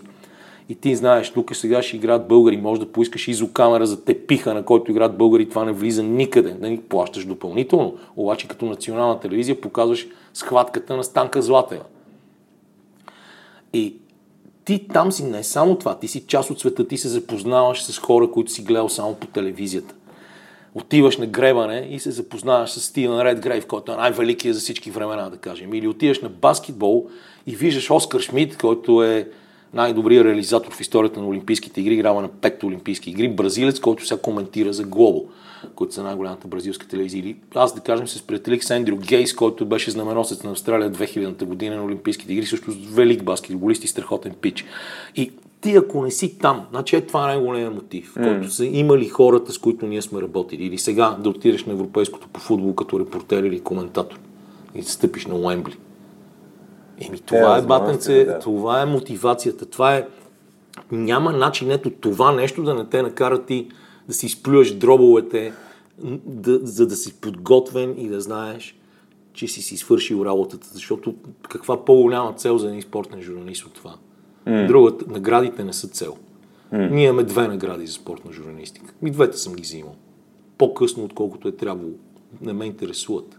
Абсолютно не ме интересува. NBA финали. Едната ми е скрита, даже не, не съм я вадил от кълъвката. Но това да си там, да бъдеш на мача на звездите, както ние с Методи бяхме 98 година в Нью Йорк. И да можеш да си говориш с тия хора. Методи е по-нахален. Той се спря и говори с Бил Ръсел.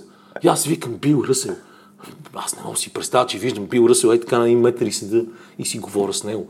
Ме ми стига за цял живот това, разбираш? Е, това е, при нас това е мотивацията.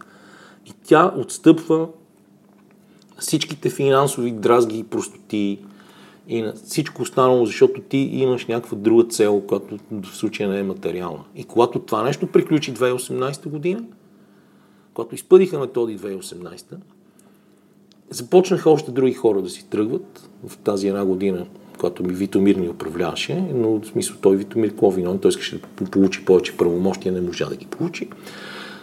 И от 2019 края на лятото до края на годината си тръгнаха още 7-8 души. Mm. Разпада започна 2016. Да, то, по принцип тръгнали, тръгнали така, смисъл, то се лечи като един колектив. И, в смисъл разпада започна след 3 от 2016, когато си тръгнаха 3 от най-готените ни тип момчета, два от които ги споменах и на Fuck да. Up Nights, Иван Петров, Никола Бришимов и Георги Славчев е третия. Те си тръгнаха тогава, защото те не виждаха, не виждаха дългосрочните си цели изпълними в тази среда. Mm-hmm и в момента и тримата се справят изключително добре на други места. Мен ми е интересно сега от а, директно препратка към NBA, ако хванем, а, и отбори там, ако щеше и от други колективни спортове, които си виждал. Кое е нещо, което си виждал като ключово за точно е този колектив, наистина стане силен? Защото е това, което ти го спомена, дори на, на ниво а, с, с примера с методи, различни като, като сили, различни като интереси, като характери, нали, а, това ако се използва, става добре. Нали, ако единия поема една роля, другия поема друга роля и си, пасне на мястото, това може да стане много хубаво. Това не е достатъчно. В смисъл, от това, което ние сме виждали с екипи, много често наистина един от проблемите, първо, че хората не си знаят собствените, личните силни страни.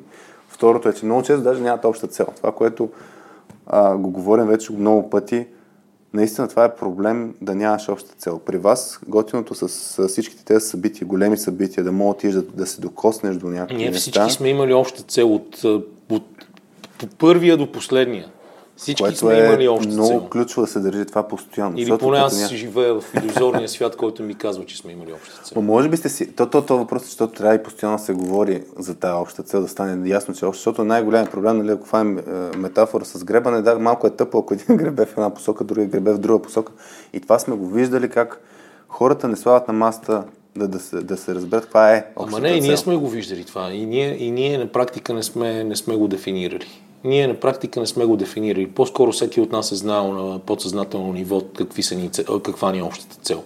Ние така, излизайки на дъската или правейки презентация или нещо такова, ние не сме дефинирали. Та то цел, не е това може би е да, грешка. дъска, то трябва да се комуникира. В смисъл, наистина да подсигуриш, че да. всички да знаете на къде, на къде вървите. Ма надали, надали в момента, примерно като сте имали някакво събитие голямо, надали не сте си казали, е, това се опитваме да постигнем ние като Не, да, казвали сме си, разбира Да. се, но, но когато започне, значи ти трябва, да си супер, ти трябва да си супер подготвен за старта на това събитие. Да.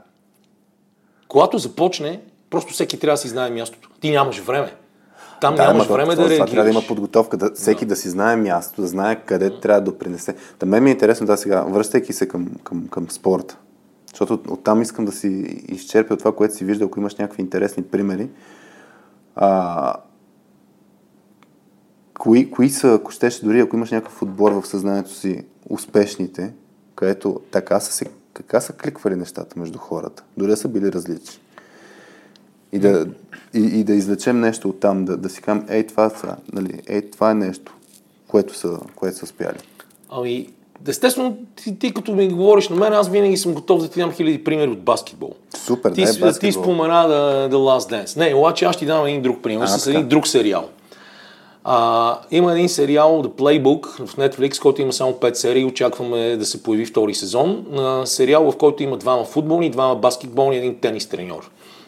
Футболните треньори са Жозе Мауриньо и Джил Елис. Джил Елис е невероятна треньорка по футбол в Америка, сокър. Тя тренира mm-hmm. националния отбор дълги години, сега вече не. А баскетболните треньори са Док Ривърс и Дон Стейли. Дон Стейли е няколко пъти олимпийски шампионка, е треньор на много високо колежанско ниво. И в тенис треньора е Патрик Морато Гу. И сега тук първо, гледайки тия всичките неща, можеш да разбереш колко различно е да се занимаваш с колективен и с индивидуален спорт. И аз ще ти извадя един пример от Джозе Мауриньо, който разказва за сезона си с Порто, в който бие Манчестър Юнайтед 3 на 2 на стадиона на Манчестър Юнайтед, Олд Трафър. Мисля, че беше сега, ще си, не мога да се някъде да се такова в фактите да, mm-hmm. да, да, да, да излъжа нещо. Но още от началото на сезона той им казва така. Ние трябва да се сравняваме само с най-добрите. И за това ще се готвим цял сезон да играем с Манчестър Юнайтед, защото те са най-добрите. И накрая те, когато излизат да играят с Манчестър Юнайтед, са готови да спечелят този матч. Ето ти такъв пример. От спорт, който аз не харесвам, кой знае колко много. И друго нещо, което казва Жозе Морино и което е много интересно и е в разрез с разбиранията на огромна част от треньорите в колективните спортове, е, че мрази контролните матчове. Той казва, аз в един контролен матч нищо не мога да извада от моите хора, защото те ще се лигават, те нямат цел, те нямат за какво да се борят. Да. Тоест, играем го този контролен матч, може да спечелим някакви пари, обаче какво, какъв, е, какъв е резултата за, за отбора, за колектива. Така че тези серии са изключително интересни, може да ги гледате, да си споделят практиката. Аз чакам с нетърпение да извадят втори сезон. Патрик Морато глупък говори за това, че ти трябва да успяваш индивидуалния спортист, особено в тениса, да го държиш концентриран в целите му и да не му позволяваш да се отпуска. Също е много интересен епизод. А иначе, когато говорим за, за Чикаго Булс, Фил Джексън, Текс Уинтер, автора на триъгълното нападение, ужасяващата комбинация от характери, в която най-гадното копеле, разбира се, е Майкъл Джордан. А, ако не се появява, значи Майкъл Джордан отива в NBA 1984 година. Продължава, започва да чупи всички индивидуални рекорди, а непрекъснато участва в матча на звездите, печели състезанията по забивки, започва неговата собствена линия Кецове, също много интересна история с Nike. Обаче, там тези гадове, а, нали, защото ние, ние мразим всички в България, т.е. мразим и негрите, и евреите, и расовата дискриминация, и най-вече циганите и всичко останало. А, само като знаем, че хората, които управляват Чикаго Бул, се казват Джери Рейнсдорф и Джери Краузе, знаем, че, да, че трябва да ги мразим. Те, те разбират, в крайна сметка, че този отбор се нуждае от канализиране на усилията и от превръщането му в отбор. М. И тогава на сцената се появява скандалния Фил Джексън, който е също с супер интересна история, но няма сега да разказвам цялата история. А, и който е работил като помощник треньор, треньор по Мексико, не знам, Пуерто Рико, вече не си спомням точно къде. И той започва с странните си психологически практики да се опитва тия хора да ги събере. И казва им, трябва да по някакъв начин в нападението да не е въвлечен само Майкъл Джордан. Ето Текс Уинтер тук е дошъл, той е измислил триъгълното нападение. Така ще се раздава повече топката, ще има повече опции за завършване на атаките, ама Майкъл когато трябваше си ги завършва, нали? но да има, да се чувстват другите въвлечени в цялата mm. тази работа. И той е Джордан е много скептичен, той естествено му каза, дам ти 3 месеца или нещо е такова, не знам това дали се го има в The Last Dance. Вече не помня, че мина година и 3 месеца, откакто съм го гледал. И, и в крайна сметка той успява по начина, по който той си знае с неговите странни понякога методи, индиански тотеми да, в съблекалнята, а, дзен будизъм, нали, защото той, той на практика, когато отива да играе в Нью Йорк в началото на 70-те и става два пъти шампион с Ник 71 и 73 година, той, той на практика открива хипарското движение, дзен и изкуството да се управлява мотоциклет на Робърт Пърсик и и започва някакво странно такова духовно развитие, защото Фил Джексън пък и дете на пастори от Северна Дакота, където сигурно или нищо, нищо не се случва. Нали? Той има лав за, за, за Охайо. Какво ще правиш в Охайо? Там нищо не се случва. Нали?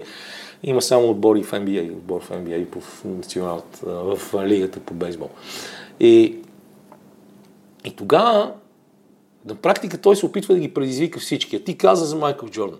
Майкъл Джордан трудно допуска хора до себе си, които не отговарят на неговите предизвикателства. Той, той може да отиде ти шибне два шамара, а, обаче като му отговориш, той ще знае, че ти си му до, достоен спътник по пътя към, към състезателното съвършенство. Това пирамидата на, на успеха също може да си го запишеш. Това е много интересно. Даже имам едно видео да се самоцитирам в YouTube, което съм правил за Сени Сибина Григорови, когато водех едно сутрешно предаване. Пирамидата, пирамидата на успеха е на един легендарен треньор, който живя почти 100 години, Джон Удън, от UCLA, Университета на Калифорния в Лос-Анджелис. Неговите Бруинс, мачоците, бяха шампиони дълго време по, по баскетбол в университетите. Един от най-легендарните отбори за всички времена. И пирамидата на успеха на Джон Удън съдържа тухлички, всяка от които, която си има име. Mm-hmm. Докато на върха на пирамидата стои състезателното съвършенство. Тоест има много методи да стигнеш до състезателното съвършенство. Дали ще бъде като Фил Джексън, дали ще бъде като Мауриньо, дали като Мурато Гул, дали като Джон Удън. Всеки трябва да намери своя път, но има достатъчно много открити неща, които би могъл да използваш, обаче да ги използваш не като да кажем един треньор, който работи скоро в България, Сървин, да пренасяш просто всичко, което ти е в главата, без да имаш представа с кого работиш. Mm-hmm. Тоест ти всичко, което можеш да вземеш, трябва да го адаптираш към средата, в която работиш. И може да си натрупа много знания, ако не можеш практически да ги използваш, си факт ап на края, крайна сметка. Това е, това е играта. Така казва Желко Обрадович. Желко Обрадович всички знаят, че е най-успешният европейски тренер, една от най-големите легенди. Той ще си остане. Не знам някой дали ще успее да постигне неговите резултати в Евролигата. Той сега се връща като треньор на Партизан, както е правилно се казва. Партизан му викаме ние. И Желко е пример за, за работна етика. Нали? Това е, така се превежда това на български work ethic, ethics. А, имаме един велик случай с него, в който пихме до 4 часа сутринта преди 20 години тренерски семинар в Тенерифе и сутринта пред залата бяхме първи ние двамата. И аз му казах, ти какво правиш тук? И той ми каза, ми това е мой колега. Как така, аз няма да дойда да слушам неговата лекция. Независимо от това, че той е по-добър от него. Mm. Той не го каза, аз съм по-добър от него. Не, той каза, това е мой колега. Аз нямам начин да не дойда да гледам неговата лекция. Това стига ли ти? Същия този Желко Обрадович казва, ти да не си мислиш, че тия неща ги измислям аз. Те са ги измислили уния. И тези уния са такива като Джон Удън, колежанските треньори в Съединените Американски щати, защото това са треньорите, които са in charge. В NBA си трябва да си политик защото имаш супер звезди, които струват адски много пари и трябва да ги пазиш. А в университетските отбори в Штатите, треньорите са господари. Те дори правят, участват в договорите за екипировка. И те правят така наречен рекрутмент, събират си mm-hmm. играчите и носят отговорност за това. Да, Желко ми каза, тези са ги измислили всички неща. Само че аз ги взимам mm-hmm. и използвам както аз искам да ги използвам. да. Защото света е измислен, топлата вода е измислена. Тоест, ако обобщя малко, едното нещо, което така, или аз така си го разбирам, беше свързано с това, може би а, си го пречупвам, че а, успешно е когато е това е индивидуалната сила. В случая с Майкъл Джордан, в даден момент се направи наистина като колектив, т.е. Да, да се намесят повече хора, да се, нам- да се измисли начин, по който да се Колективният спорт е невъзможно да го направиш с един човек. Да. А ние сме колективен спорт. И IT-то, и Абсолютно. спортната редакция, и телевизията, всичко е колективен спорт. И ти трябва да- дори да си арогантен, поне по някакъв начин да показваш на хората, че продължаваш да, да ги уважаваш. То точно това е, да, нали? Той имаше достатъчно примери с... с, с... То е интересно, ето, нали, с Скоти Пипън, ако дадем примера, където за мен от, от 9 говорихме, той е от хората, които Той се Ня- чувства цял живот недооценен. той цял живот ще се чувства недооценен. Или поне аз даже като му гледах чисто визуално реакциите, като имаше интервюта с него за, и за заплатите, и за действията, което той е предприел, нали, начинът по който се опитва да си... Сега даже обвиним съвсем наскоро Фил Джексън в расизъм, макар и не много така в сериозен тон, но ставаше дума за един последен шут, който Фил Джексън дава на Тони Кукуч. Тони Кукуч е тогава хрватски новобранец и те гледат естествено на него малко пренебрежение. И Скоти Пипън продължава да страда за това, че тази стрелба не му е дадена на него, който винаги е бил в сянката на Майкъл Джордан и е можел поне един път да излезе от нея. И тогава Фил Джексън дава шута на Тони Кукуч. И Тони Кукуч го взима този шут и вкарва на ни. Не, не е важен резултатът в случая. Тоест, тренерското решение е правилно. Mm-hmm. Обаче и Барбатов стана голмайстор на Висшата лига в Англия, пък не го взе Алекс Фъргюсън в групата за финала на Шампионската лига. Нали? И това остава разочарование до живота. М. Ако особено ако го направиш ей така, ако си подготвил този ход, ако ти знаеш, че ще направиш така, ми поне дръпни човека настрани и му кажи.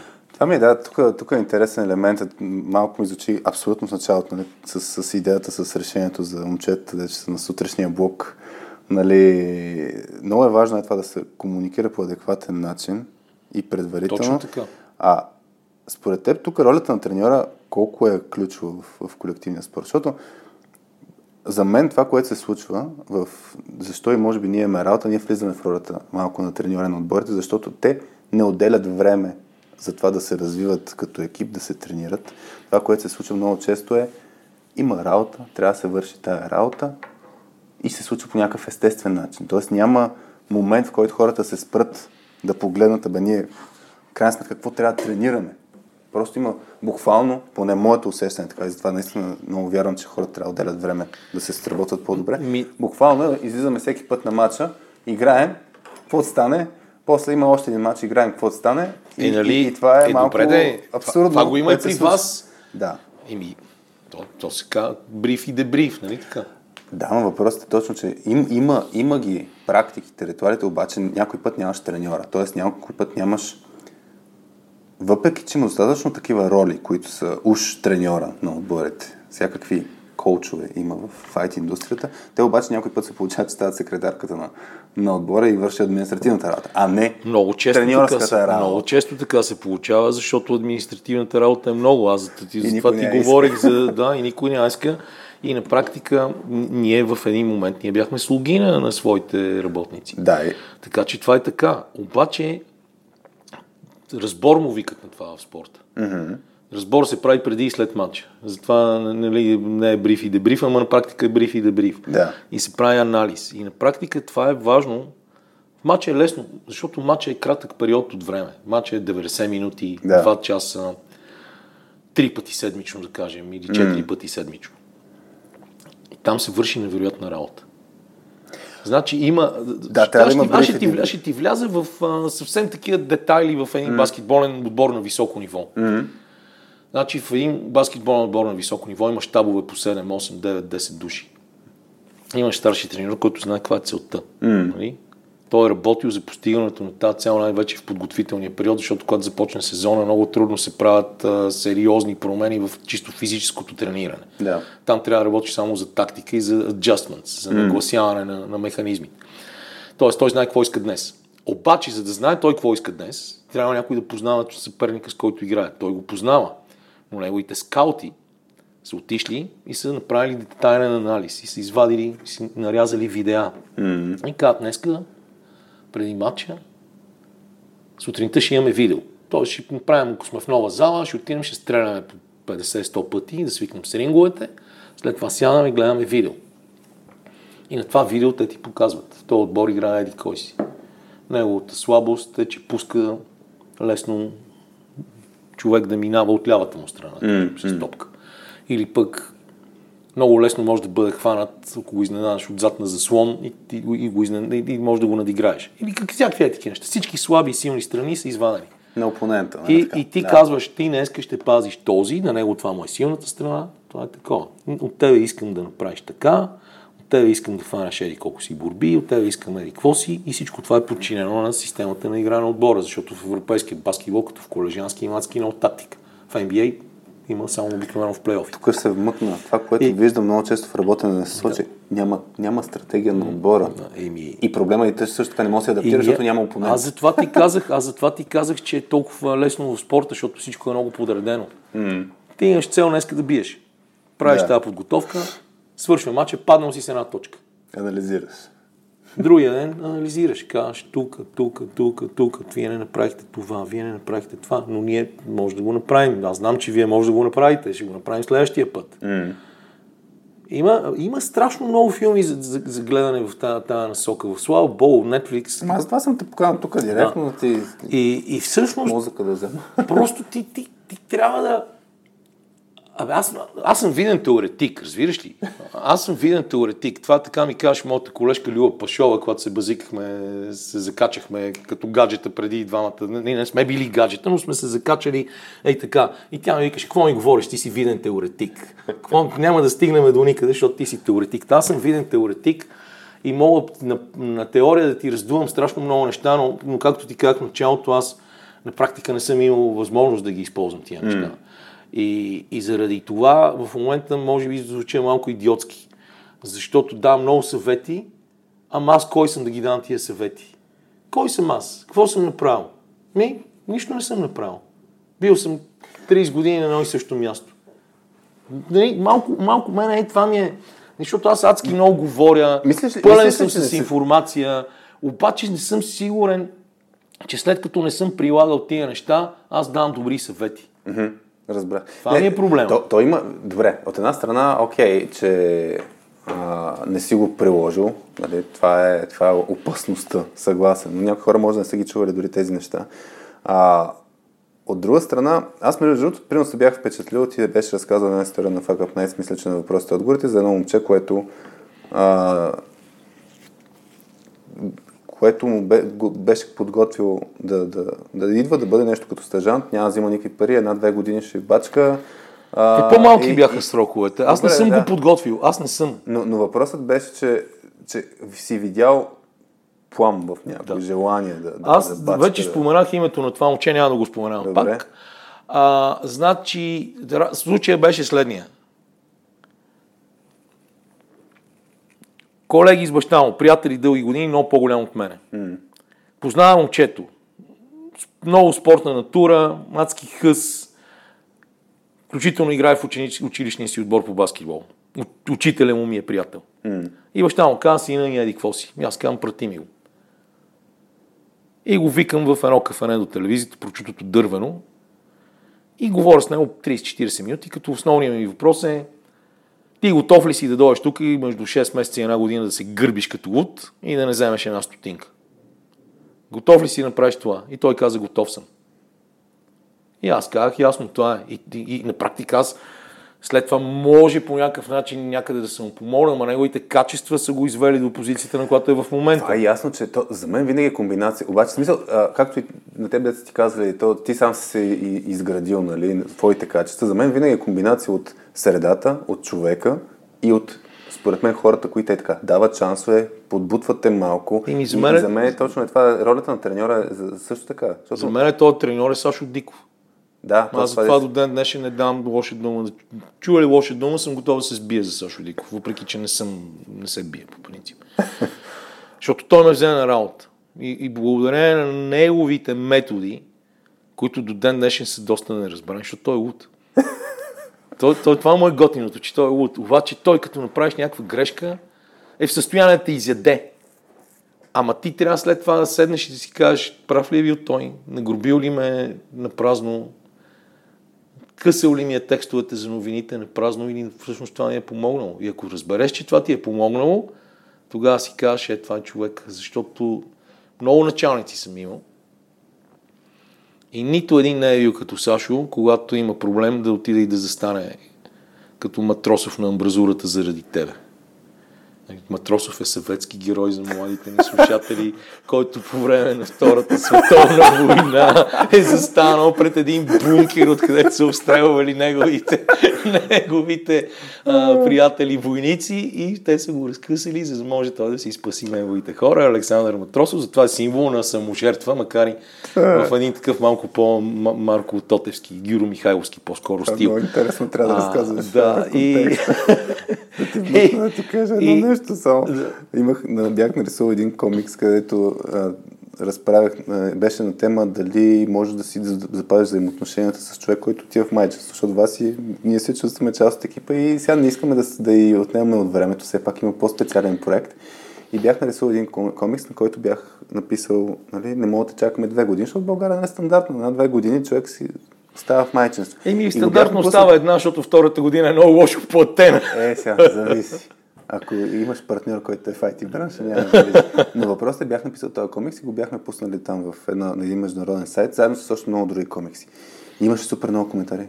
Две години и хората не могат да разберат, нали, а, примера, защото нали, стандартно такова нещо по света няма.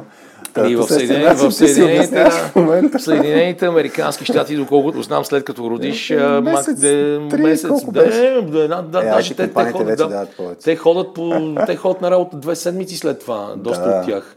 Защото адски много е. неща зависят от това да ходиш на работа. Да, да, много е различно. Целият ти живот зависи от това да ходиш на работа на практика.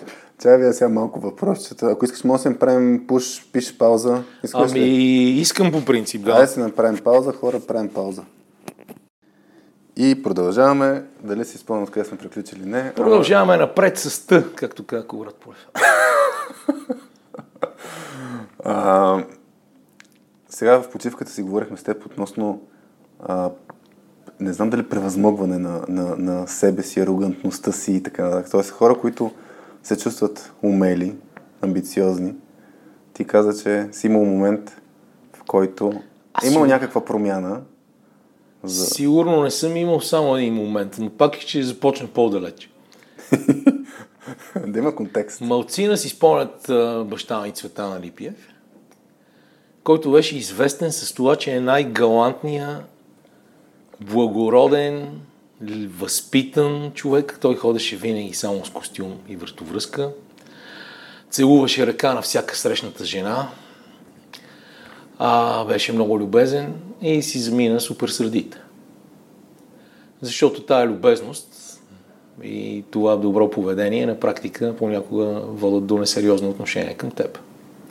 Аз не смятам, че някой се отнася сериозно към мен. Аз мисля, че до ден днешен се отнася към мен като он е идиот, дет само приказва и не е постигнал кой знае колко много в живота си. Но аз предприех една тактика, осъзнавайки, че в един момент, в края на деня, както се казва, или в края на живота ти, ти трябва да знаеш, че си отговорен за това, което си направил и това, което не си направил и не трябва да се сърдиш на другите, да се сърдиш на себе си, ако не си успял да си разгърнеш потенциала. Мисля, че не съм си го разгърнал още, че имам още какво да давам. Млад си още. Млад съм още, младост не помня. А, и, и тогава реших, че няма да показвам толкова сериозно чувствителността си, крехката си душа, а ще бъда напорист и нахален и арогантен понякога. Само, че в един момент осъзнах, че прекалявам с това. И го осъзнах в разговор с едно момче, което е 19 години по-малко от мен което е едно от тези две момчета, които аз единствено съм си позволил да заведа в телевизията и който сега е so, so, far, so far away, с изключително желание и амбиция да прави нещо ново. И съм и гордост тия двамата. Сигурен съм, че ще надмина това, което аз съм направил, което пък е супер.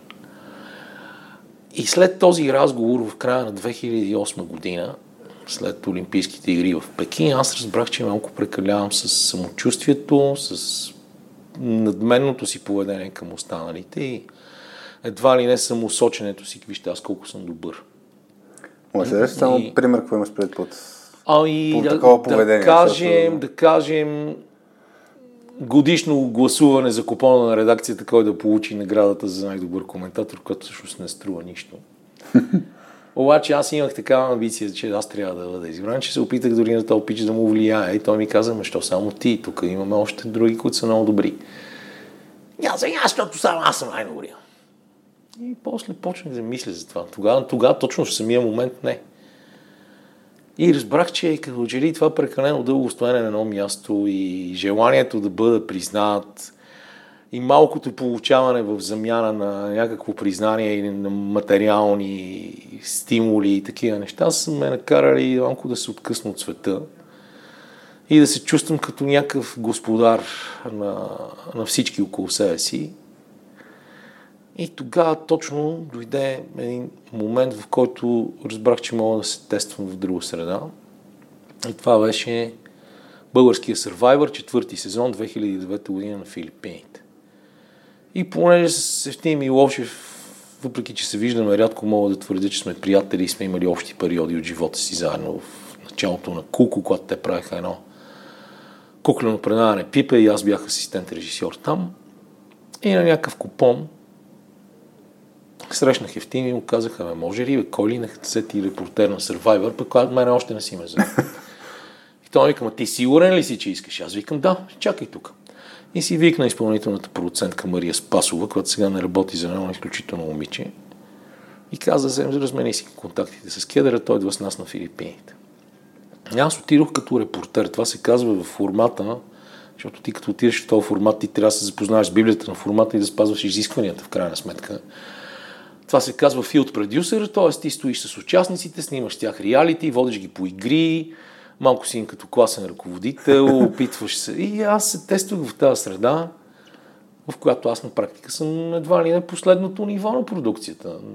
Тоест, това е едно ти е ниша роля вече. Да, ти си, Минал ти си преди години. в един или друг смисъл си контент креатор, нали? Създаваш да. съдържание, защото имаш сюжетни линии, които трябва да спазваш и те се оформят в движение. Обаче същевременно се пробваш в друга среда, в която си господин репортер и нищо повече. и там видях, че мога да функционирам в тази среда и да се чувствам щастлив. И много ме изкефи и беше по някакъв начин някаква повратна точка и в това да се замисля колко пространство давам на хората да работят, дали не ги задушавам, дали пък когато им давам съвети, те не мислят, че ги мачкам. Не, че съм спрял да го правя по същия начин но започнах да си задавам въпроси. И ми беше много важно. Важно от една страна, чисто като такова лично емоционално преживяване, също така изключително гадна ситуация. Там загубихме кмета на Раднево Нончево Деничаров, който почина по време на игра от инфаркт. И аз се чувствах някакси лично отговорен за това, защото на тръгване на летището срещнах един мой много добър приятел Дани Русев, който работеше с Нончо в Раднево. И Дани ми каза, тук грижи се за моят човек. После беше казал на Нончо, Кедър е най-стабилният, той ще ти бъде опора там. Последните цигари, които си купи на Нончо на летището в Амстердам, стояха една година в шкафа ми, докато отидохме в Копривщица една година след смъртта му и аз ги дадох на сина му и му казах, това сигурно нищо не значи. Нали, това е някаква глупост, 9 кутии цигари, защото 10 той си я беше взел да си пуши там я скри. Обаче това е последното нещо, което баща ти си е купил. И, и всъщност цялата тази ситуация, цялата тази среда ми, ми даде много знания и за себе си, и за, и за околните. И съм сигурен, че съм ги приложил добре в работата си. Но със сигурност сега, като виден теоретик, мога да ги споделя с теб. И мисля, че леко се промених след това и вече не бях чак толкова агресивен, макар че има, имал съм колеги, един особено, който винаги съм знал, че той, той знаеше винаги как може да ме провокира и ме вади от обувките. Аз съм се държал изключително грозно и с него, а пък това не е правило добро впечатление на другите, но той на мен ми беше критерия, че като ми каже, че нещо не е станало, аз знам, че е станало супер. И, и някакси различна, различни, различна среда, разликата ни е само 5 години в негова полза, т.е. е по-голям в моя, моя полза. и, а, и въпреки това идвахме някакси все сме от различни светове, светове и аз си бях изградил такъв критерий, че като каже той, че нещо не е окей, значи е станало супер. Но започнах малко повече да мисля след това нещо преди 12 години за това как, каква е реакцията на околните върху което, това, което правя, нещо, което като че ли преди не съм мислил, защото аз винаги съм си мислил, че дори да се карам и да крещя и да обяснявам, а, аз съм го правил за добро. А пък се оказа, че то понякога е действало лошо на, на психиката на хората, с които работя. Така че това ми е една много интересна житейска лична история, която ме е накарала да, да си създавам изводи, някакви да си, да си направя оценка на това, което съм правил. И, и ми е много важна. В смисъл не, не е само мажорно настроението, макар че няма по-красиво нещо от това да се събудиш рано-рано сутринта, да закусиш и тръгнеш на работа с лодка през океана. Но, но има много други, много по-важни неща. Тогава видях, ето ти, като си говорихме преди това за сексизъм, видях как едно момиче, което в момента движи всичките вътрешни продукции на BTV и се справя великолепно как на нея и хвърляха най-гадните задачи и тя не мрънкаше и отиваше и правеше всичко с кеф и с финес. И включително, когато Нончо почина, не я пратиха с тялото в Манила за аутопси. Не мъжете, издръжливите. Тя отиде. И историята на този пич, който ми светна лампичката, защо само ти, също е такава. Той има доста лични драми в семейството си през годините и Очевидно страданието ти помага да станеш по-добър човек и по-състрадателен и на, да обръщаш повече внимание на чуждите проблеми. Аз не мога да се оплача, че, нещо, че много съм страдал. Да, губил съм много хора от най-ранна детска възраст, но някак си живота ми е късметлийски. Аз обичам да се забавлявам и го правя всеки ден, всеки час, когато мога. И не ми е било много трудно. Тук аз ще, ще извлека нещо, нали ме постави в ролята, че аз трябва да, Еми, да изличам. Края беше. Края на време беше. А, това, това, което каза за, за това да не, не показваш емоция, да не, да не се показват чувства, особено нали, точно в работен контекст от една страна. От друга страна, това, което каза, нали, начинът по който действаш, дали има влияние на другите, независимо с добро намерение или не, нали, то пътя към да е послан, послан с добри намерения. намерения. Та, за мен Особено пък, ето, в, в IT бранша, още повече е засилено това, че няма място с едно за чувство на работа. Имахме един епизод по тази линия и, и все още има хора, които си представят, че ние като, като отидем на работа, трябва да сме си все едно професионалисти и професионалисти е равно на да не показваме човешкото или емоцията. Пък това, това е абсурдно от моя гледна точка, защото ние първо сме хора и си ходим с този багаж. Всеки си ходи с личните истории, ходи си с личните преживявания и ние не си ги познаваме. И, и много, лесно, много лесно се получава, че първо, ние като не познаваме хората, много по-лесно ги съдим. Нали? Ако, ако някой ми а, се държи грубо с мен, и аз не го познавам, ще реагирам по един начин. Ако го познавам, ако знам през през какво преминава, и изведнъж ще се държа по различен начин. И затова всъщност ние стандартно съвет номер едно за, за който и да е екип, и даже въпрос, който, който ги питаме хората, бе, ти познаваш ли човека като човек? Защото ако баз държа, че когато говориш за тия хора от отделят господа, да станеш с кеф 4 сутринта, надали ти е кеф, защото супер професионалистите ще свършат яката работа. Най-вероятно има елемент на познавам ги тия хора, знам, знам през какво са минали, знам ги тях като, като хора. Не мисля, че ще има силен екип, който да, хората да не се знаят като хора. Чисто човешки. Не казвам, всеки трябва да се оголи напълно. Не, всеки си има индивидуално, всеки си има лично, различно, а, как да кажа, различни граници за личното пространство, колко ще споделя и така нататък.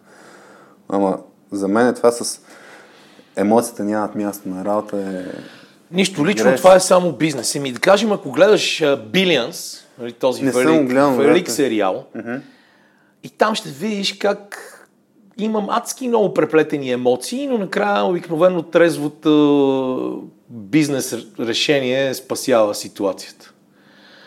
Но и аз като теб така смятам. Аз смятам, че не показваш ли емоции, ако си само стерилна, стерилна фигура на някакъв строг началник, ти дори не можеш да създадеш а, уважение с хората, уважението, с, взаимното уважение с хората, които работиш. Ако само гониш резултати, mm. ако искаш само а, непрекъснато да печелиш а, някакви малки дребни награди, без да се съобразяваш с другите, е тъпо.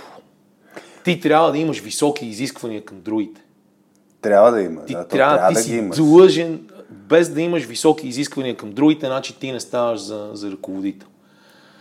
Обаче, първо ти трябва да им даваш пример с твоята, твоето поведение на работа, т.е. с изискванията към самия себе си. Ако ти нямаш високи изисквания към себе си, тогава нямаш право да имаш високи изисквания към другите. Но също така трябва да знаеш къде са границите на високите изисквания, за да не се превърнеш в някакъв отвратителен диктатор и това да повиши нивото на, да понижи значително нивото на мотивация на екипа ти, който те мрази и да не му пука какво ще И в крайна сметка ще имаш по-низки резултати заради тия високи изисквания. Точно така. е. И, и, и, и, и ако не познаваш хората, и ако не знаеш как да работиш с тях, значи ти си капот и по-добре не се занимай с това, заминавай някъде другаде. Същевременно, ето сега се намираме в последната, при вас, мисля, че от началото на март 2020 година, затвориха навсякъде още преди да затворят страната. Mm-hmm. И се тръгна в ситуацията home office. Да. И дъщеря ми се запозна с новите си колеги преди три седмици, да кажем. Има много често И, такива и ситуации, тогава, да. ето в този случай, къде ти отида всичко това, за което ние говорим. Каква е, какъв е начин на менеджера да те мотивира, като той не ти вижда очите и ти си си вкъщи по пантофи с компютъра или си на морето? Mm-hmm. Как създаваш тази лична връзка и успяваш да, да работиш с хората без да ги виждаш? Това е корено различна ситуация, която ще променя правилата според мен по някакъв начин. И това е идиотско. Гадно е, защото за мен винаги е било хубаво да имам контакт с хора. Да, да взимам, да усещам енергията им, да ги преценявам. Смея да твърда, че имам много добре развит вътрешен фейс контрол и много пъти първото ми впечатление се оказва правилното и крайното впечатление, дори да съм се опитвал да правя компромиси. Тоест, как успяваш в тази среда, когато вече сока от цвекло не, се, не, не идва вкъщи, а, какво правиш тогава? И аз нямам отговори на тия То въпроси. много хора нямат отговори. Аз тук искам да те върна малко и после ще зачекна тая тема, тъй като, нали, все пак прякорът ти е свързан с, с дърво. Ние имаме един модел, който е като дърво и просто го зачекваме тая тема. И в основата на, на в смисъл тук, където пише results по средата, нали, всички гонят резултати. Какъвто и да е екипа, гонят резултати. Но в основата е тая среда на, на доверие между да. хората, която е много ключова, не трябва да се подснява. И там идва елемента на, на уязвимост. Там идва момента, в който дори ти като даваш пример, нали, като, като ръководител, нали, да, да, да можеш да се чувстваш спокоен и ти да сбъркаш, да не си перфектен. Дори това днес, днес казваш, аз съм един теоретик, нали, това да дори да спокойно да мога да казваш, абе аз не знам всичко. Това позволява на хората, Не- не можеш да дава пространство. Ми има хора, които не мислят, че действат така. В Няма смисъл, има, има, има лидери, които казват, които действат по-диктаторски, казват, аз знам, защото съм шеф, аз слушай ме и правя така. Ти ще правиш както ти казвам, защото аз знам най-добре. И, и за мен тогава това ти действа точно обратно на, на, на, на задушава хората. Но, връщайки се на това, което ти каза, мен ми е интересно, а, абе, със сигурност е по-голям проблема, когато хората работят от дистанция. Това е супер естествено. А, същевременно, мисля си, че има достатъчно много механизми, по-голямо усилието, че, че, чрез което хората да си създават впечатления а, от колегите без да са на линия. А, и сега ще дам пример. Ти като, като почнахме, като казах, нали, аз съм израснал, чувайки те теб, примерно после като, като имам някакви впечатления от твое, твое изявления, от твоето мнение, аз си изграждам еднопосочно, разбира се, впечатления от теб. Но, но на базата на това, че ти присъстваш с твоята гледна точка, не филтрирана, примерно не е политически коректна а, и така нататък, аз ще си добия някаква представа относно теб като личност. И според мен това може да се пренесе и в работен аспект по някакъв начин, където хората да могат да си споделят гледни точки по различни въпроси, което е нещо, което изгражда взаимоотношения. Мисля, то не е само по, по отношение на работа. Аз да те опозная ти какво мислиш, на какво държиш, а, какъв си, това може да се случва. Просто е много, много по-големи усилия. Защото не мога да си пием сока от свекло. Ей, тук на, mm. на, това, на сок от свекло стана червената нишка на, на нашия разговор. Еми малко, да. И думата критерии ще ни е. А, аз ти предлагам да направя едно блиц с въпроси, които сме отговорили. После ще видим дали имаме някакви мисли за... Ако и ти имаш въпроси към мен, може да нямаш. А, окей ли си с блиц? Давай. Не съм много добър в блиц, защото съм и много дълги изречения. Добре, ще Давай. ти пусна таймер. не знам. А, айде сега ще видим. Има един въпрос от, пак от фейсбук групата Мисълски за IT хора. Който не е във фейсбук групата, да мога да влезе там, ако е IT човек ти мога да влезеш без да си IT човек за специални хора, както казахме, правим изключения. Уредих се с Сурбаджинащина пак. Да. Гледай, хем говорихме въпреки това, ама накрая пак ще може да не ти, да не ти одобрим включването. Дай, който не, слуша, не се абонира за Радио.2 да го направи също. А, така, Красимир Цонев пита, нали, какво е съотношението на подготовка преди събитие като време? Примерно, ако ще коментираш колко е баскетболния матч обикновено? Еми, около 2 часа, като извадиш 15 минути почивка, час и 45, да. час и 50 минути. Така колко би се подготвил за баскетболен матч предварително? Разбрахме, че ще импровизираш по време на, на, на ами... и че си натрупал умението, но предварително Това колко се подготвил? Това зависи също от много неща. Да кажем, Сподели. аз съм на 25. Така. Не на 55. Добре. И те първо започвам да коментирам. Mm-hmm. Ми ще се готвя много дълго. Какво значи дълго, много дълго? Ами, да кажем, зависи колко мача имам на ден. Ми да кажем сега, да, айде за един матч и... Да. Еми за един матч, за един матч бих се готвил едно 5-6 часа, дори бих си а, противоречал, нали, но бих си написал а, някои основни неща, ако съм сигурен, че не мога да ги запомня, да кажем този миналия сезон къде е играл или да извада някаква статистика и да го имам. Е, то най-малко ще го направи за подготовка, после да се продължение, С продължение на процеса, mm-hmm когато си натрупал вече много опит и много, както се казва, фондове и имаш услужлива памет и можеш да си вадиш от главата по време на матча случки, истории, свързани mm-hmm. с някого, а да си спомняш какво правил, тогава времето за подготовка се редуцира, mm-hmm. защото ти имаш повече бекграунд. А случва ли се така се успокоиш нали, да знаеш, да, аз съм подготвен, нямам нужда нали, да, да, да отделям време и това да ти е играло ми, сега. Не ми се е случвало, но е възможно, много сериозно е възможно да се случи. А, пак ще вляза в... А, имаме ли време за да вляза в това? Имаме 2007, време. 2007 година... Значи, а, таблета има памет, да. Няма ограничения Добре, от процентите 2007 година отидох да коментирам баскетбол на руски в НТВ. Така. И там попаднах в една изключително интересна ситуация, която отново ще бъде силно егоистично наклонена към мене. А, трябваше, аз мислех, че отивам на разходка, за да видя за първи път Москва. Оказа се, че съм нахендрен а, да коментирам а, 6 матча баскетболни, различни, женски, мъжки. И а, също така да бъда редактор на някои предавания, да напиша един материал за матча на звездите от женската NBA и така нататък. И понеже аз винаги следя форумите, тогава вече имаше форуми, се стигна до много интересна ситуация, в която ме сравняваха с най-добрия, най-голямата звезда на руското баскетболно коментаторство Владимир Гомелски, син на Александър Гомелски, най-известният съветски треньор, олимпийски шампион, баща му като треньор 88 година в Сеул. И Владимир е такъв от тези, дето ти казваш, че мисля, че знаят всичко. Mm. е много интересен човек, страхотен глас, изключително добре работи с гласа си, има много знания. И се стигна до такъв диалог във форума. Това е края. Откъде го доведохте този българин с твърд акцент? И отдолу коментар. Какво е на човека? Той вижда, че се интересува и следи нещата, а не като он е Гомелски, който лежи на, на, на старите си лаври. И сега, като ми го задаваш този въпрос, аз си задавам на себе си въпроса дали в някакъв момент аз не съм се превърнал в този гомелски. Дали аз не съм започнал прекалено много да лежа на старите си лаври. И за това да не се готвя за мачове. Но аз за българското първенство, за повечето мачове, нямам какво толкова да се готвя. Аз ги знам повече от тия, от тия хора от деца.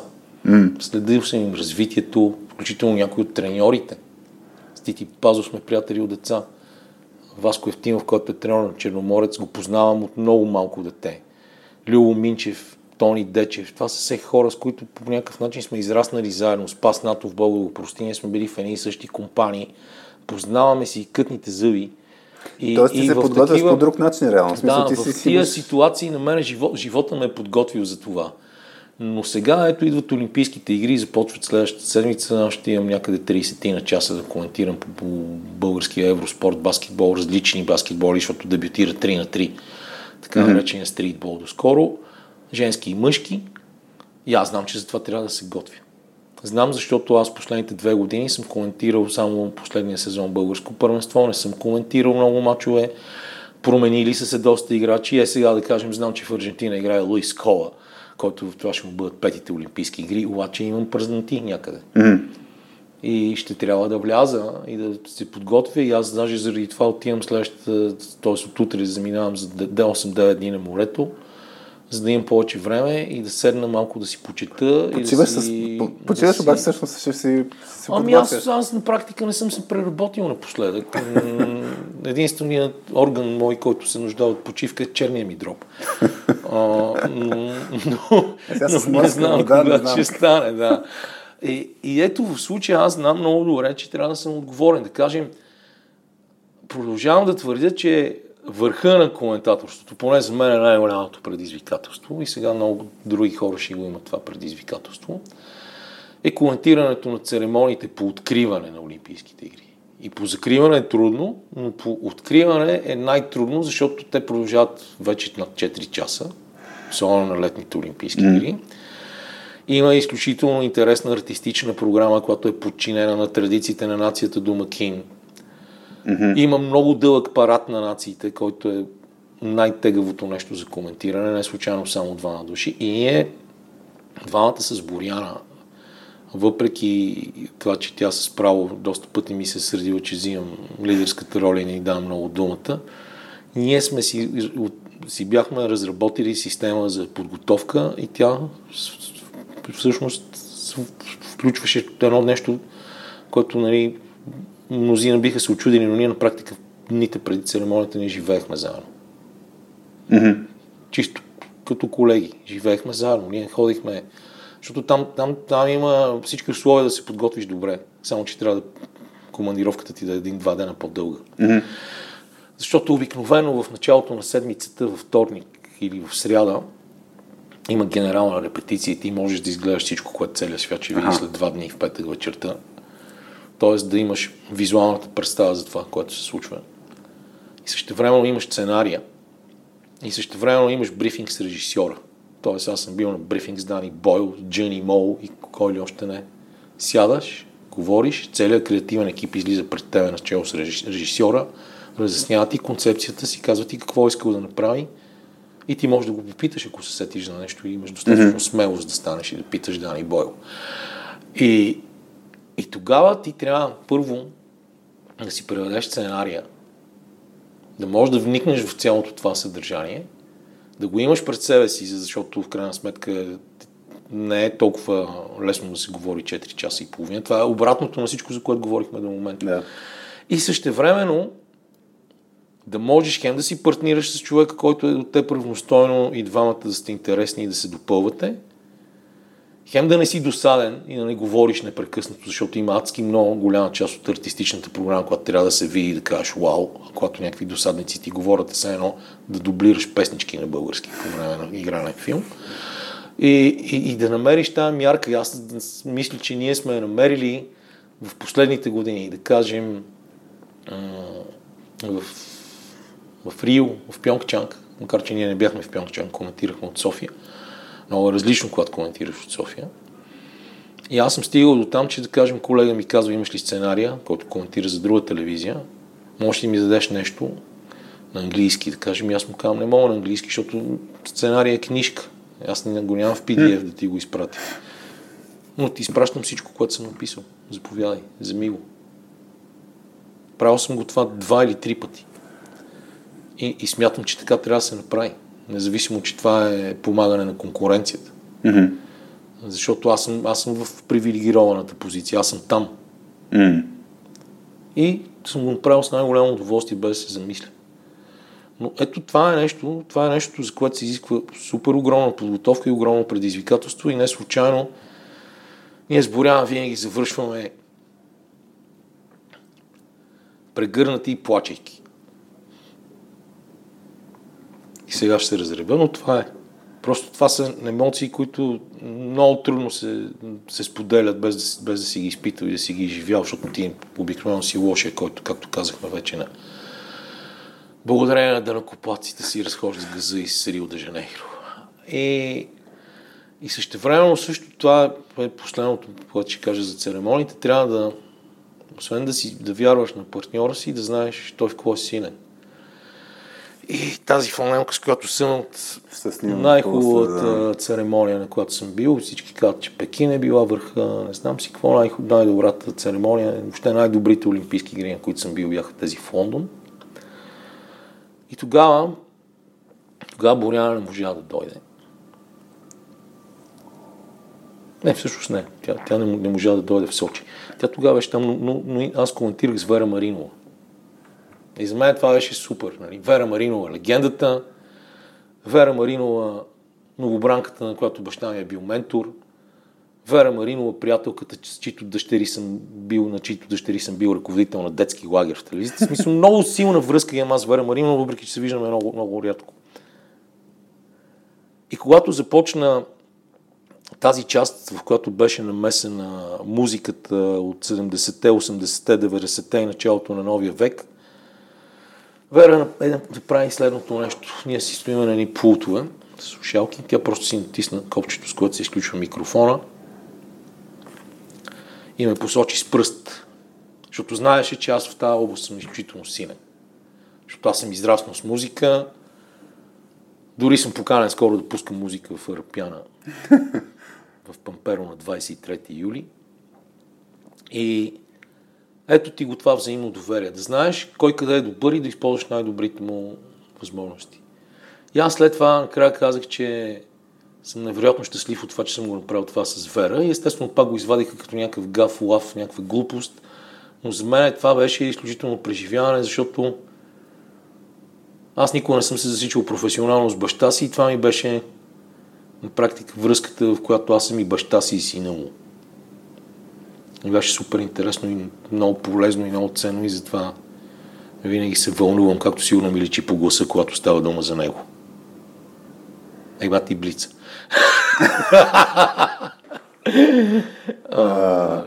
мерси. Мерси за тази история. А... Някой ден ще ги напишем, но те няма да имат каква стойност, той знае каква стойност, защото аз ги изказвам непрекъснато. Не, пак ще има. То това е, никой няма да, да ги има събрани на едно място, така че ще ги... Това ще е много интересно. А да те питам, не знам, просто ми хрумна докато те слушам, защото няколко пъти разказахме това за данакоплаците. Много ми е интересно, като създаваш и даже като цяло за създаване на съдържание, ще да имам, като се едно затваряш въпрос, да те питам от твоя опит, а, нали, да е интересно, дори там с базика, че ми е било скучно моят, моят анонс, но много ми е интересно как, по, как получаваш обратна връзка всъщност от хората, дали това, което правиш, говоря от хора, от, които те слушат, които ти не виждаш, не чуваш по принцип, както и сега, като направим този подкаст, 90 не знам колко процента сигурно хората няма да кажат това беше готино, това беше супер, не ми хареса, че направих това, хареса ми, че това направихте. Може да имате някаква система. Как, как стигате до тази информация от тези, които са слушали? Дали ги дразниш, дали не ги дразниш, дали а, добре се е получил подготовката? Защото е ясно, че вътрешно ще си споделите впечатленията, кое се е получило добре, не дали сте се задушавали, дали сте си помагали, дали сте си стъпвали върху силните страни. Ами аз, аз съм настроен много мазохистично в това отношение. Открих някъде, може би 2005-2006, че трябва задължително да имаш обратна връзка с хората. Нямаше Фейсбук още. Mm-hmm. И мисля, че тогава също започнаха и хората в българския Евроспорт да искат а, зрителите им да им пишат мейли. И аз използвах за това имейла на редакцията и призовавах хората, които ме слушат, да пишат мейли. Започнах да влизам по намиращите се още в зародиш фор, форуми mm-hmm. и да търся такива неща. Тоест, хора са се изказвали за... И, и да ти кажа, ако ти кажа, че всичките са били много позитивни, ще те излъжа много, много... В онлайн пространство... Аз имам едно клеймо, тежи върху главата ми. Mm-hmm. Това, че аз да сметнах, че е честно да кажа, че съм от Левски. Ой, Това първи го, направи, първи, първи го направи Томислав Русев, с когото бяхме заедно в казармата в спортната рота на Герена. Значи нашия бекграунд е такъв. Баща ми е локомотивец, но аз съм израснал в левскарска среда. Mm. Играл съм баскетбол в Левски. И съм прекарал най-добрите възможни две години в казармата заради Левски. Защото иначе щях да отида някъде в някое болно поделение. Аз бях в спортната рота на Герена. И всъщност тези две години в казармата на мен не са ми загубено време, както на много хора в България. Не слушайте тия неща, как се става мъж само в казармата и такива глупости. И съответно аз смятам, че е честно да кажа от кой отбор съм. В резултат на това, понеже всички знаят, на едни финални серии между Черно море и Левски, тогава даже Славия, Виз 2, дори не Левски, се за котви върху главата ми проклятието на човека, който е за Софийския отбор и не е за Варненски отбор. И че съм а, пристрастен. И аз в крайна сметка години наред съм се борил с това и с негативните мнения на хората, които не те слушат какво говориш. Mm. Не слушат смисъла на нещата, които говориш, ами реагират за това, че да кажем в някакъв много драматичен момент отбора, за който ти си е вкарал тройка и ти си изревал много силно и каза ти викаш повече по-силно на тройката, отколкото на вашата тройка, отколкото на нашата тройка. Mm-hmm. Супер идиотска ситуация. И после ходи и казва, че нямаш сестра и че не ти е... За да стигнем до това по-миналата година с Георги Младенов, който е една от най-големите легенди на българския баскетбол и отново на Левски, феновете на Левски да ни лепат по мониторите, якитата, че сме предатели, че еничерите ги убиват и не знам си какво. В смисъл, значи ние си вършим добре работата, независимо от пристрастията на останалите. Но има много негативни мнения. То нищо не разбира. То не казва правилно имената на американците. Еми, ватници казвам ги доста правилно, но няма значение. И спорове, и аз съм виждал ситуации, в които мога да се залепа за такива негативни коментари и да се преборя за, за промяна. И съм се сприятелявал с хора, които зверски са ме хейтили. Не съм успявал много често. Но за мен винаги е било важно да имам обратна връзка. И много мои колеги са ми казвали, че това е тъпо, че няма смисъл, защо трябва да им обръщам внимание и така нататък. Аз, аз им обръщам внимание. Ти, сега, мисля, че видя, че съм чувствителен човек, нищо, че съм арогантен. А, и понякога това ме е теглило надолу към някаква, някаква депресия, някакъв мрак. Обаче аз съм искал да знам какво мислят хората за мен и съм се опитвал да го, да го научавам и ако мога и разбера, че има нещо конструктивно в това да го променя или пък да се преборя да се промени този тренд, тази тенденция на мнението. Така че това съм го правил. Опитвал съм, след което се стигна до една ситуация, в която вече имаше Фейсбук. Mm-hmm. И аз отговарях на хората в реално време. И смятам, че така се гради доверие. И този билит ще го завърша с следната история. Вече преди, не си спомням, преди 5 или 6 години се преборих да отида на едно нещо, което в Евровизия, така наречения European Broadcasting Union, го наричат мастер класове.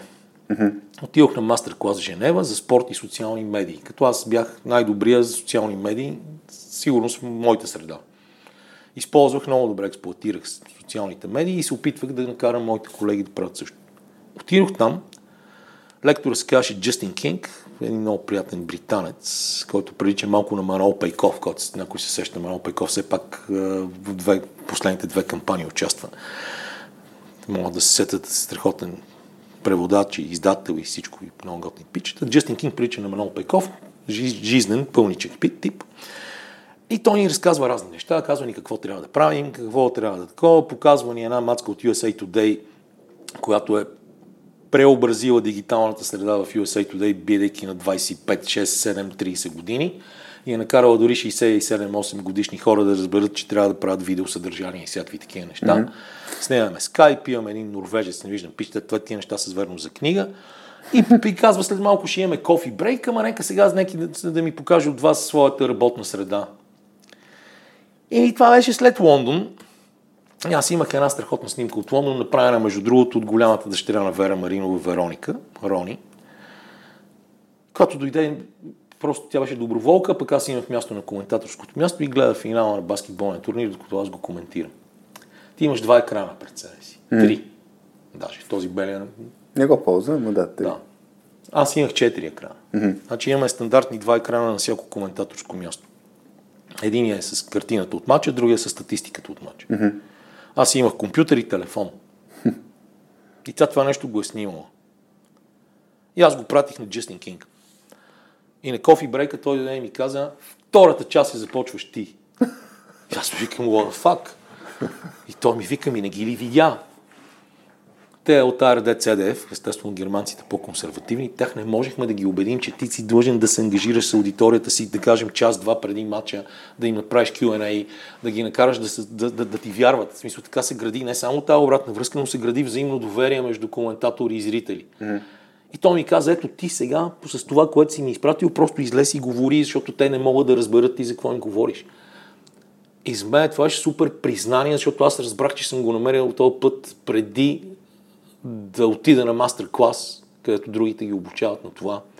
И излязох и им говорих. И казах колко важно е това. Но това същевременно е тъпо от една страна, защото наистина си раздвояваш вниманието между това, което правиш и между обратната връзка. И ако е, да кажем, дълго колоездачно състезание, също е изключително трудно за коментиране като колоездачната обиколка на Франция, защото ти трябва да познаваш се спорта, трябва да познаваш настроенията в колоната, склонността към атаки на еди кой си, трябва да имаш информация за градовете, защото всичко е много протя... протяжно. Там е супер помощник отговарянето на въпроси на зрителите. Mm-hmm. Ама в баскетбол къде ще отговориш на въпроси на зрителите, като всичко става толкова бързо? Тоест има специфична среда, в която ти трябва да видиш какво можеш да направиш и да бъдеш полезен и също времено да не ставаш досаден и да следиш това, което става на терена. И, и като си помислиш, аз това нещо съм го правил цял живот, на мен се струва лесно. И когато е така седнеш да си го говориш с някого и започваш да добиваш самочувствие, викаш, ей, бати, то това е много трудно. Аз съм много умен. Ми не съм чак толкова, ама просто практиката ме е научила, че тия неща са супер важни. И ето ти гав, да кажем, почина Спас Натов. Ние сме направили някакъв клип. И аз разказвам за Спас Натов, който ми е бил супер близък приятел и не споменавам неговите титли с ЦСК. И моите приятели от ЦСК ме изядоха. Изядоха ме и се прави, защото аз просто забравих да кажа това нещо. И как да им обясна, че аз съм разконцентриран, че нещо става на терена, че аз трябва да се свържа с репортера, че трябва да видя друго, mm. какво става. Няма оправдание. Аз съм, аз съм се изложил. Mm. Аз съм се изложил, трябва да си го призная и да продължа. А как стигаш до положителна обратна връзка? Защото това, което се случва, виж, нали, а, много често ще достигнеш, когато направиш гаф, нали, или нещо не като хората, хората ще реагират. Обаче това не означава, нали, че трябва да се променяш, защото сигурно примерно 80% от хората, които се кефят нещата, които правиш, няма да дойдат. Те няма да дойдат. Е, така, да. е това, което го правиш е готино.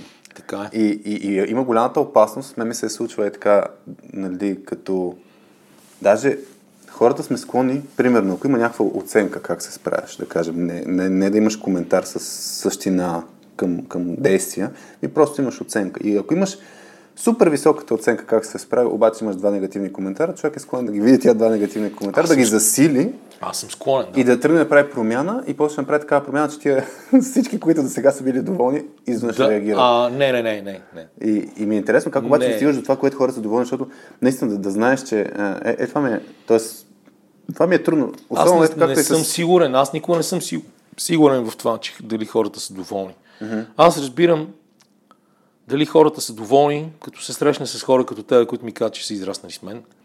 Или когато се срещна с хора, на чието мнение държа и дори не познавам, mm-hmm. и те ми кажат, еди какво си. Да кажем, mm-hmm. колкото и парадоксално да звучи, най-хубавите неща за мен е писал Кевор Кеворкян. Аз имам някаква връзка с този човек, въпреки че има доста неща в поведението му, които не харесвам, но той е абсолютен стандарт за българската медийна среда. Мисля, че до ден днешен толкова добър водещ, като него не е имал. Изключваме външно-политическите коментари на Дмитрий Иванов и Тома Томов. И той имаше в труд. И нямаше олимпийски игри, на които той да не напише някакви жестоки неща за мен и аз да викам това, той за мен ли ги е написал, аз не мога да си представя.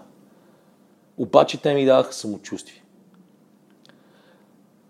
Профе... Доктор Николай Михайлов, видния психоаналитик, да кажем, нали, който е един от хората, които говорят най-добре въобще в историята на тази новата история на България. Той е приятел с Явор Дачков. По някакви странни изтечения на обстоятелствата, съдбата ме е събрала с Явор Дачков. Аз не гледам на него като човека с плуващи политически пристрастия, като приятел, който свиреше на пияно в Малък градски театър зад канала и е брат на една също моя много близка приятелка Даниела, бивша волейболистка. И те върват двамата на разходка, минават покрай телевизията и, е, Яворе, какво става? А, ти познаваш и доктора ми? Не, не го познавам. И той ми чува гласа и казва, а, вие сте този, който коментира Олимпийските игри. Искам да ви поздравя. И ей, такива моменти ти mm. плащат, ти плащат, а, защото трябва критериите да са високи. Ти трябва да искаш ето такива хора, които имат някаква стойност, които са интелигентни, те да те, да те харесват. Тоест, mm. значи, че ти не, не, не, масовата публика да те харесва. За мен е поне е било така. Аз съм искал хора с критерии да ми казват, че си върши добре работата или ако ме критикуват да ми кажат защо не съм окей. Okay. Аз искам много, винаги съм искал много от себе си. Нищо, че използвам аз, както казахме толкова много пъти. И включително споменахме Люба Пашова преди малко. Има много интересен разговор на така наречената летушка, летучка, планьорка, както искат, може да се нарича, нали, летучка и от, от, от Съветския съюз. И тя ми вика, защо винаги си недоволен? Защо Нали, те следят и се хвалят, някой докладва и казва, супер, нашите новини бяха по-хубави, това го направихме по-добре. И аз викам, тук това може да стане много по-добре, или какво си. И тя ми вика, защо винаги си недоволен. И аз си казвам, защото съм максималист, защото аз знам, че може повече. Знам, че всички могат повече, че трябва да правят повече. И, и, и винаги съм бил така. И затова някои хора могат да мислят, че съм ги мачкал, а, това за мен е било, било е добро намерение. Във всички случаи е било желание нещата да се развиват и да върват към по-добро. И затова ти дадох и това пример с Сашо Диков. Mm. Може би това ми е останало и от уроците от него. Добре, край на едната минутка. Блиц за този въпрос. Но, не, това, това за мен е много, много ценно, защото а, Наистина, за, за мен е много трудно, когато нямаш пряк досек с, с хората, които ти се ползват това, което ти правиш като работа. Като нямаш директния контакт, много трудно можеш да а, прецениш, справяш ли се в правилната посока да си или не. На спортистите, може би, в една, от една гледна точка е много по-лесно, защото ще чуят реакцията на публиката на момента, ако нещо не, не е добре. А, ти го... Един въпрос, който аз не го задавах от деве, малко го хващаме сега с това, с че винаги може още. Кое за теб е добре свършена работа? Има ли момент, има ли момент, в който а, ти да си от хората, които казват на... Как каза, че е летучка ли? Да, летучка е велико. Летучка. Велико дума. Так, това, всъщност, кога е това, като планирате следващата работа или... Ами ние, ние, ги, е правехме, ние ги правехме два пъти в седмицата, mm-hmm. а, във вторник и в петък, защото понеделник е деня, в който има много по-големи събрания, да кажем, целият нюзрум се събира, пък после се ходи на програмен съвет, пък на не знам си какъв съвет. ние имахме дълго време и продуцентски съвет в новините. Тоест понеделник е деня за събрания, а пък традицията от старата спортна редакция си стоеше вторник и петък, още от много, много време, от а, 70-те години на миналия mm-hmm. век. И ние си я запазихме тази традиция. И това нещо е следното. То започва така. Започва с анализ на предишните дни. Да кажем, когато си имал в петък, ти анализираш в петък, събота, неделя и понеделник. Mm-hmm. Когато си в, а, нали, във вторник го правиш този анализ. Когато си в петък, вторник, сряда, четвъртък. Yeah. И се започва с този анализ, сравнение на емисиите на другите, сравнение на съдържанието. На конкуренцията, на, така ли смисъл? Да, да, да. На, и, и, и, ти си избираш, да кажем ясно, ти се мериш с търговските телевизии, а, говориш за BTV и нова телевизия, но също времено, ако си гледал, да кажем, България, ОНР, канал 3 и такива неща, не е лошо, защото има много места, на които можеш да намериш позитивни или негативни примери, които да използваш пред хората, с които работиш. Mm-hmm. А, след което има лека дискусия на фона на този доклад, защото има един човек, който докладва. Mm-hmm. И след което вече се започва да се планира следващия ден, до края на седмицата, предаванията, които имаме, какви гости ще дойдат, кой какво е направил. Аз изключително мразих да каня гости. И сега го правя в радиото, обаче в радиото е много лесно, защото можеш и по телефона и плюс това в радиото имаш много повече време за смислени разговори. И ето сега, като си тръгвам обикновено в радиото, сега да не се урочасам, че нали, всяка неделя имам предаване, аз като си тръгвам от радиото ми е много хубаво. Като си тръгнах от телевизията не ми беше много хубаво, рядко ми беше много хубаво. И, и всъщност, точно на тези събрания е момента да кажеш какво е положението реално обаче. Mm. А при нас много често, нещо, което си говорихме и до този момент не сме засегнани, а, добрите, запазването на добрите отношения, коректността към колегите, корпоративното лицемерие е действало. И затова много сме се хвалили. И мене винаги ме е дразнило това, че много се хвалим и аз много често съм бил идиота, който казва, не, бе, не е така, бе, тук това не стана така, както трябва, ама вижте те какво стори бяха направили, то беше по-хубаво от нашото, или то не беше по-хубаво, то е по-повърхностно от това, което ние ще направим, но са го направили по-добре като телевизионна реализация. И, и смисъл, дяло е в детайла, нали? това пак е ужасяващо клише, но клишетата са верни. И, и, и, и ти трябва някакси да разбереш, че можеш от всяко нещо хем да похвалиш.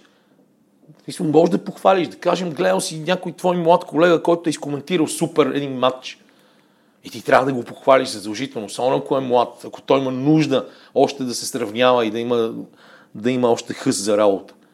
Обаче също времено трябва да можеш да му кажеш и къде е сбъркал. Mm. И, и, и, когато влезеш в а, а, когато влезеш в това непрекъснато хвалене, ти създаваш една иллюзия, ти си създаваш балон. Mm. Балона на комфорта, който ти казва, ние сме много добри. Обаче, ако излезеш извън този балон, както на мен ми се случи, аз сега виждам много повече негативни неща, които тогава не съм виждал. И то не само в спорта. А ние сме вярвали, там вътре вярваш в това, че ти имаш високи стандарти, че имаш високи изисквания. Обаче в тази среда, в която,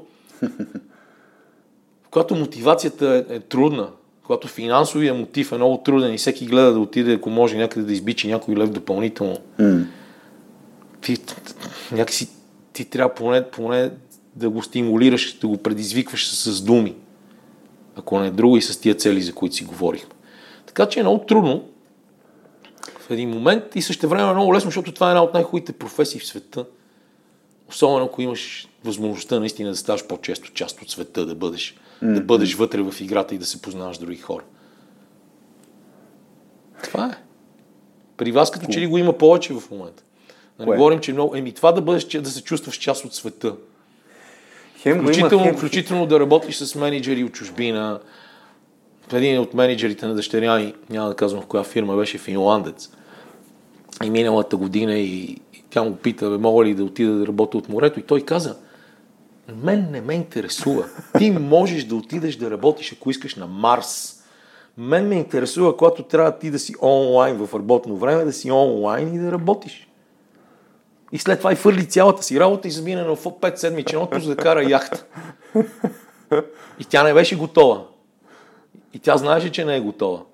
И се опитваше да, да решава проблемите, обаче тя няма опита да решава тия проблеми. Mm. И ето ти, там хам, хем менеджерът ти е готин пич, хем обаче в един момент се взима кофичката и лопатката и отида да си играе.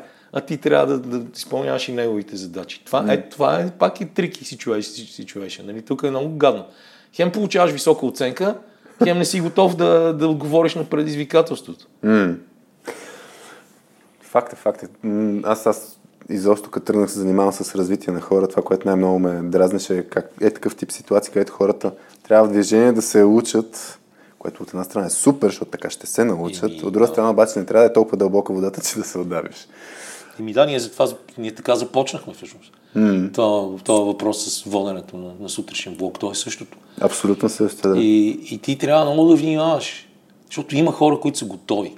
Има хора, които са супер амбициозни, които ти знаеш, че са подготвени и няма да те подведат. Това, че има и хора, които са плахи, които трябва да ги бутнеш лекичко. И ти, ако виждаш в тях потенциала, не трябва да ги хвърляш веднага в дълбокото, mm. а, защото те, те ще се отдават. Те след това ще се развият, евентуално, обаче могат да не се развият, да се развият не в твоята среда, да отидат някъде другаде. Mm. Друг пример ще ти дам. Случайно покрай това, че трябваше да... Не, то не трябваше, аз просто се амбицирах да взема две дипломи в рамките на една година, да не бъда вече толкова неграмотен. А, се срещнахме с много готини преподаватели от различните висши училища по изкуствата. Надфис, консерваторията. Това е покрай магистратурата. А, покрай магистратурата, да. Магистратурата се казва създаване и реализация на спортни шоу програми. Изглежда смешно на пръв поглед, но е, беше много интересно. Mm-hmm. И така се вияхме едни студенти, първокурсници в надвис. И седнахме с тяхната преподавателка, която беше и наша преподавателка, но ние сме, бяхме доста по-големи от тях, те бяха деца. Да си говорим. И от първо гледане на репетиция, ние заедно с една приятелка Нина, извадихме нещата, които въпросната преподавателка също беше видяла. И се стигна до разговор за едно изключително много интересно момиче, което ние го виждахме, че не се справя точно с тази задача, както трябва. И преподавателката беше бясна и каза, аз тази ще изгоня. И аз тогава и казах, пак да се изтъкна отново, аз си казах, това момиче е страшно амбициозно. Изключително желание има да прави това, което искаш от нея. И има много потенциал, но не в това, което вие правите. Опитай се да говориш с нея, пренасочи в друга, друга специалност. И тя това направи. И се надявам, че това момиче някъде ще стигне някой ден, аз дори не му знам името. От първо виждане. Аз дори аз на повечето не им знам имената. Някой като визия ги, ги си ги спомням. Сега ходих, да кажем, Лилия Баджиева, която е един от най-добрите български театрални режисьори, макар че много от българските театрални режисьори я мразят. За първи път има клас в театралния колеж Любен Гройс. Има изключително готини деца. Разнородна компания. И ходих, аз ходих на първата им актьорска задача. Това беше през зимата, валеше ужасно в студентския дом. И ме впечатлиха. Видях, че има много хляб в тях. Като тогава беше, всичко беше без реплики дори. И сега съвсем скоро им ходих на първия изпит, с който те завършват годината по едни текстове на Чехов. И, и видях, че когато думите работят, разликите стават още по-големи. Че си личат диалекти, а, че си личи кой преиграва веднага, кой се влага повече. И, и видях как е настанало едно разслоение между тия студенти – и въпреки, че те продължават всичките да имат потенциал, вече започват да изпъкват характерните фигури, които може би ще стигнат по-далеч. И аз ще, ще продължа да ги следя тия хора. Мен това ми е интересно, нищо, че няма нищо общо с спорта. Mm. Дори само от съпричастност към Лили, която е страхотна и нейният мъж Васил Баджиев, е син на Ивана Баджиев и е мой новобранец от казармата. Ние сме връзници, но те получиха в Олимпийски надежди, имаха 12 години. Тоест, мен, мен, аз смятам, че за да бъдеш добър в, да кажем, спортното коментаторство, ти не трябва да се затваряш в спортното коментаторство. Ти трябва да се интересуваш от много неща. Не можеш да си позволиш, да, влизаме, ние, ние сме навлезли в изключително специализиран свят. За да бъдеш добър, трябва да си много, наистина трябва да си специалист, тесен специалист да. това, което правиш. Но, трябва да, си, но трябва да имаш така наречената обща култура, mm. без която е много трудно. Чакай ви сега дали имам друг въпрос. Ти ако имаш въпрос към мен, стреляй. Аз сетих само ай, един акцент. Хари по акцентите. Има един модел за, на Патрик Ленчон, една пирамида, нали, да е говорещи за пирамида с тухлички, която е с пете типични проблема на един екип. И там има, има ги нещата, в най-отдолу е, че най-голямата слабост или дисфункция на екипа е липсата на доверие. Това вече го зачекнахме достатъчно много, нали, те взаимоотношенията между хората.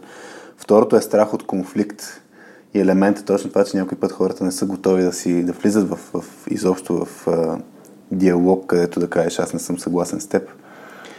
А, третото е липсата на ангажираност. Това наистина да ходиш в една и съща посока, но четвъртото е това бягане от търсене отговорност. И това, което ти акцентираш от 9 с летучките е точно хората като някой път имат нисък стандарт, което влияе да имаш по- по-слаби резултати. Някой път е точно това избягват да кажеш на някой тук се справи не добре или пък да му кажеш тук се справи добре. Така че това, този акцент за мен е много, много ключов, защото хората точно поради и, и ако щеш и неумение как да го кажеш и като не са такава натура, където, както ти кажеш, той е идиот, дето ще, ще си mm. каже, да се случва така, че имаш екип, който си говори, ние сме супер, ние сме велики, отстрани ако ги погледнеш, ще виждаш, че не е така и като няма никой, кой да си каже, бе, зле сме и, да, и много готино това, което сте правили. Аз мисля, че много трудно в IT индустрията има е такъв момент на да погледнеш другите как го правят.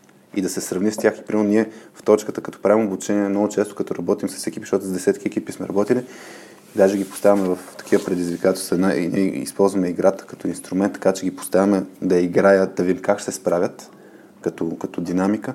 И като им кажем, тук сте добре, тук сте зле, ние сме те, които могат да направим мерилото, защото наистина много трудно могат хората да видят чуждите новинарски емисии или коментари да кажат, е, тук го правят. При нас, го правят, при нас това винаги е било задължение. И това е много, ма това, сравнението с другите да. за нас е задължение. Въпросът е ти обаче да направиш така своя анализ, че не е само да а, покажеш другите какво са направили и че ти си по-добър от тях, а да накараш твоите хора да, да бъдат, да се чувстват не в това непрекъснато чувство на, да, на удовлетвореност, да, а, а да ги накараш да бъдат... И, и виж сега, понеже пирамидата е нещо, което адски използвам. Нали? Пирамидата на Маслоу, не да. знам си какво. А, говорихме за пирамидата на Удън и аз за това съм я отворил, макар и на руски. Пирамидата също е изключително важна, когато става дума за структуриране въобще на спортната система. Да. Широката основа, широкия подбор mm. а, ти дава възможността ти по пътя на естествения подбор, който е измислен от нашия приятел Чарлз Дарвин, да намериш най-добрите и да ги изведеш до върха на пирамидата и тогава mm. да имаш наистина добри висококласни спортисти, а не да ги създаваш в инкубатор. Но вижте, аз тук ще използвам нарочно yeah, отново yeah, пирамидата на Джон Вудън. Тя е на руски тук в този сайт, защото много по-лесно излиза. Mm-hmm. Значи успеха това е едно умиротворено състояние на разума, което се являва, което всъщност е непосредствен резултат от а, удовлетворението от самия себе си и осъзнаването, че това, което си направил, че си направил най-доброто, mm-hmm. за да станеш ти най-добър. Нали? Mm-hmm. Не знам дали добре го преведох, но нещо такова. И в основата на тази пирамида стоят усърдието, дружбата, сътрудничеството, верността и ентусиазма. На горния етаж са самоконтрола, любознателността, инициативата и настойчивостта. На третото ниво са решителност, способности и отборен дух. Mm. Самообладание, увереност, конкурентно способност. И при тази пирамида обаче има и катети. В единия катет има стремеж, приспособимост, находчивост, боен дух и вяра. А от другата страна има искреност, честност, надежност, чистота и търпение. И всичко това води до така нареченото състезателно съвършенство на Джон Удън. И за, за мен за това тази пирамида е нещото, което давам винаги като пример, mm. защото това е, просто е философия. Yeah. Това не е пирамидата с пет прости правила. Да, или... Следвай ги и утре ще си да, да. И, и тази пирамида можеш да разбереш нейния смисъл, когато отидеш в музея на NCAA, Националната колежанска атлетическа асоциация в Индианаполис и на входа и пак има пирамида. И тази пирамида ти показва колко деца започват да играят баскетбол. Колко от тях стигат на училищно ниво някъде си. Колко от тях влизат в гимназия, така наречен high school. Yeah. Колко от high school отиват в коледж и колко от университета въобще стигат до професионалния баскетбол и в последствие евентуално до NBA. И ти виждаш за какво огромно количество хора става дума да стигне до И колко са много те дори в университета във всичките дивизии на NCAA и колко малко от тях стават професионалисти. И как последния матч в четвъртата година в университета може да бъде последният ти матч в живота. И ако няма, ние не живеем в тази среда, ние нямаме конкуренция в, в, този смисъл изявена. Нямаш основа. При нас някакси изкуствено се създава тази конкуренция. И за това всичките неща, за които говорихме до момента, а, ужасното поведение на менеджерите, които а, смятат, че всички са длъжни да им свършат работата и да им се подмазват. А, липсата на критерии, обръщането на а, стойността на един успех, т.е. хиперболизацията на стойността на един успех. Всичките тези неща са е, много, много важни в периода на създаване на гражданското общество в България, защото то още не съществува. Ние сме много малко, които може да се наречем гражданско общество и то се вижда в резултатите от гласуването. А, и, и в крайна сметка това е битката на всички нас. Не е битката дори за състезателното съвършенство или професионалното съвършенство, а битката за промяната на менталитета в обществото, а, която е за мен, може би, кауза пердута, защото аз едва ли ще се доживея да видя такава промяна в менталитета на българина, но на мен и се струва, че това е най-важното нещо и то е плод на огромни колективни усилия и на всеки един от нас в опит да достигне съвършенството в своята област, в която, работи, независимо дали ще се провали или ще успее. Мисля, мисля, че това е много готин завършен. И аз така си мислех да ти кажа. Даже не очаквах, че ще извада такива изводи накрая. Сега ще питам, импровизирано ли беше или не. А, значи, по принцип, радиоточката имаме а, втора част и ти вече, където си споделяме кой на каква вълна е, на каква частота Па ние опаснахме 3 часа вече, ние ще станем като Фидел Кастро батенце. Значи, прекрасно е. А, онзи ден ми върнаха обратна връзка, бях гостувал на един а, друг подкаст, където бяха 2 часа и половината. Една позната вика, събуждам се нещо в а, 5 сутринта, или 4, не, 3-4 сутринта, нещо такова беше. И вика, Викам, сега ще го пусна този подкаст, за да се преспа. Вика, не, не, не действаш добре за преспиване, защото го е откарал тези 3 часа и трябва да стане. Значи сега може да кажем, че Хари и Кедъра ще поканат на бира всички, които изслушат този подкаст от край до край. Обаче... Ама трябваше да го кажа в началото, не, не, не, не, не, напротив, не, няма да го казваме в началото. Само Добре. който е стигнал до тук има право. Добре. Три часа значи, който е стигнал тук, пише на мен или на Кедъра, дали Фейсбук, дали LinkedIn, ти в LinkedIn бързо отговаряш ще си направим една допълнителна среща. Така ще проверим тези двама човека. Ние като почнахме да записваме изобщо радиоточката, аз наскоро си пуснах първи епизод и точно така говорим на този човек, който евентуално ни слуша и обикновено здравей, мамо, защото това ще е първият човек, който слуша, но на каква вълна си? Ти, си, ти каза, че сега ще влезеш, ходиш малко няколко дни на, на а, почивка, където се подготвя за Олимпийските игри. Преди да запишем беше в, беше в Пловдив да продаваш книги. Ой, не само, не само не да само, продавам книги. Да. Продавах и джин, бях барман на Джин Фест в Пловдив, малко след книгите. Да кажи, чисто лично, какво ти е, какво те буди в момента, какво е нещо, което най-много те вълнува? Чисто и... лично най-много ме вълнуват резултатите от изборите, дали служебният кабинет ще остане още два месеца. Разочарован ли си? Как, как, как го усещаш? Разочарован съм от а, това, че а, от една страна смятам, че е много яко това, че Слави поема тази отговорност да състави сам кабинет. От друга страна съм разочарован от състава на кабинета, който той предлага, не в пълния му блясък. Разочарован съм от това, че няма хора от, от служебния кабинет да продължат работата си. А, смятам, че кабинета, който Слави предлага, няма да мине. И смятам, че независимо, че са 112 срещу 128 гласа гласовете на протестните партии срещу гласовете на партиите на статуквото. Трябваше да се направи коалиционен кабинет и да се търси подкрепа. Мисля, че винаги могат да се намерят хора и в БСП, и в ГЕРБ, които да mm-hmm. работят за каузи. Независимо от всичко, което видяхме от ГЕРБ и тази строга партийна дисциплина в техните редици. Така че съм разочарован. Мисля, че вървим в една схема с чести избори. А, и това обаче от друга страна не е зле защото се повишиха резултатите на Демократична България. И така или иначе има шанс при следващи избори да продължи тази тенденция. и в един момент да, да видим неща, които всички ние и по голяма част от нас искат, защото аз смятам, че не може, не може да говориш за реформи, без никъде да не споменеш реформа в съдебната система. Mm. Много хора трябва те първа да разберат, че това е реформа, без която другите реформи са безмислени. Защото независимостта на властите в основата на всяка демокрация, особено прокуратурата в България, не е много независима. И също така да говориш, да не да представяш предизборна програма и вътре да не говориш за 112-то място на България в класацията на репортери без граници за свободата на словото. Тоест много важни теми са пропуснати и от това съм разочарован. От друга страна смятам, че нещата не са чак толкова зле. Така че това ме интересува много напоследък. Що се отнася до моите лични занимания, аз винаги съм се опитвал да се занимавам с много неща, просто сега имам повече време. А, Тангра Мега Рок малко ще починем до септември и в Радио София си продължаваме всяка неделя с спортна среща.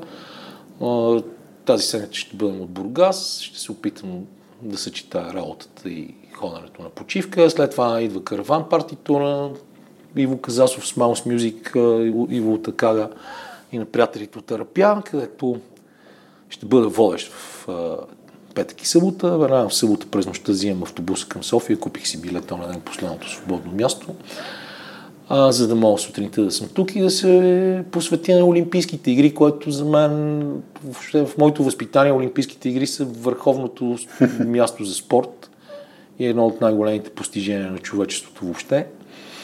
И след 8 август ще му мисля, есента, чак от октомври почва българското баскетболно първенство.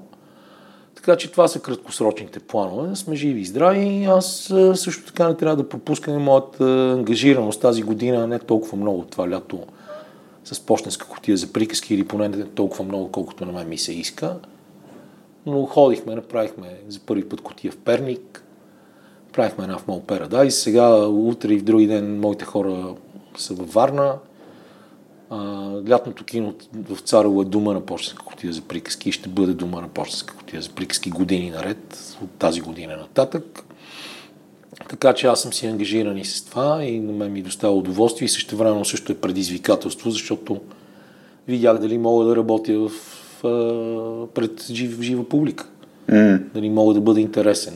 Не, не съм най-интересни, разбира се, имаме много добри актьори, много млади, интересни писатели но отговорността към авторите при четенето на техни текстове, защото аз обикновено чета чужди текстове, също ми беше много полезна. И така, така че това е. Не знам, не си правя планове. В годината, в която бях стипендиант на Националния осигурителни институт, се чудех какво мога да направя различно от това, което съм правил цял живот. Не направих кой знае какво, с изключение на тези дипломи, за които стана дума но пък също време работата сама ме намери и, и аз почнах да се занимавам с неща, които ми доставят удоволствие. Много се радвам.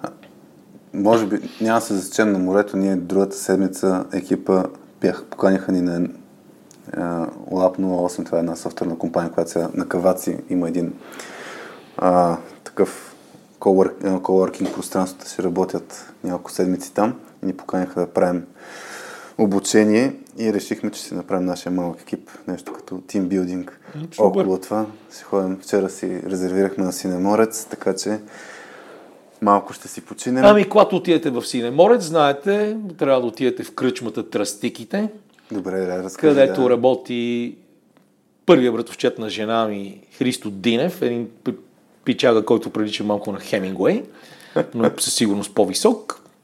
И неговия невероятен син Симо неугледно заведение, което готвят, което готвят много вкусно.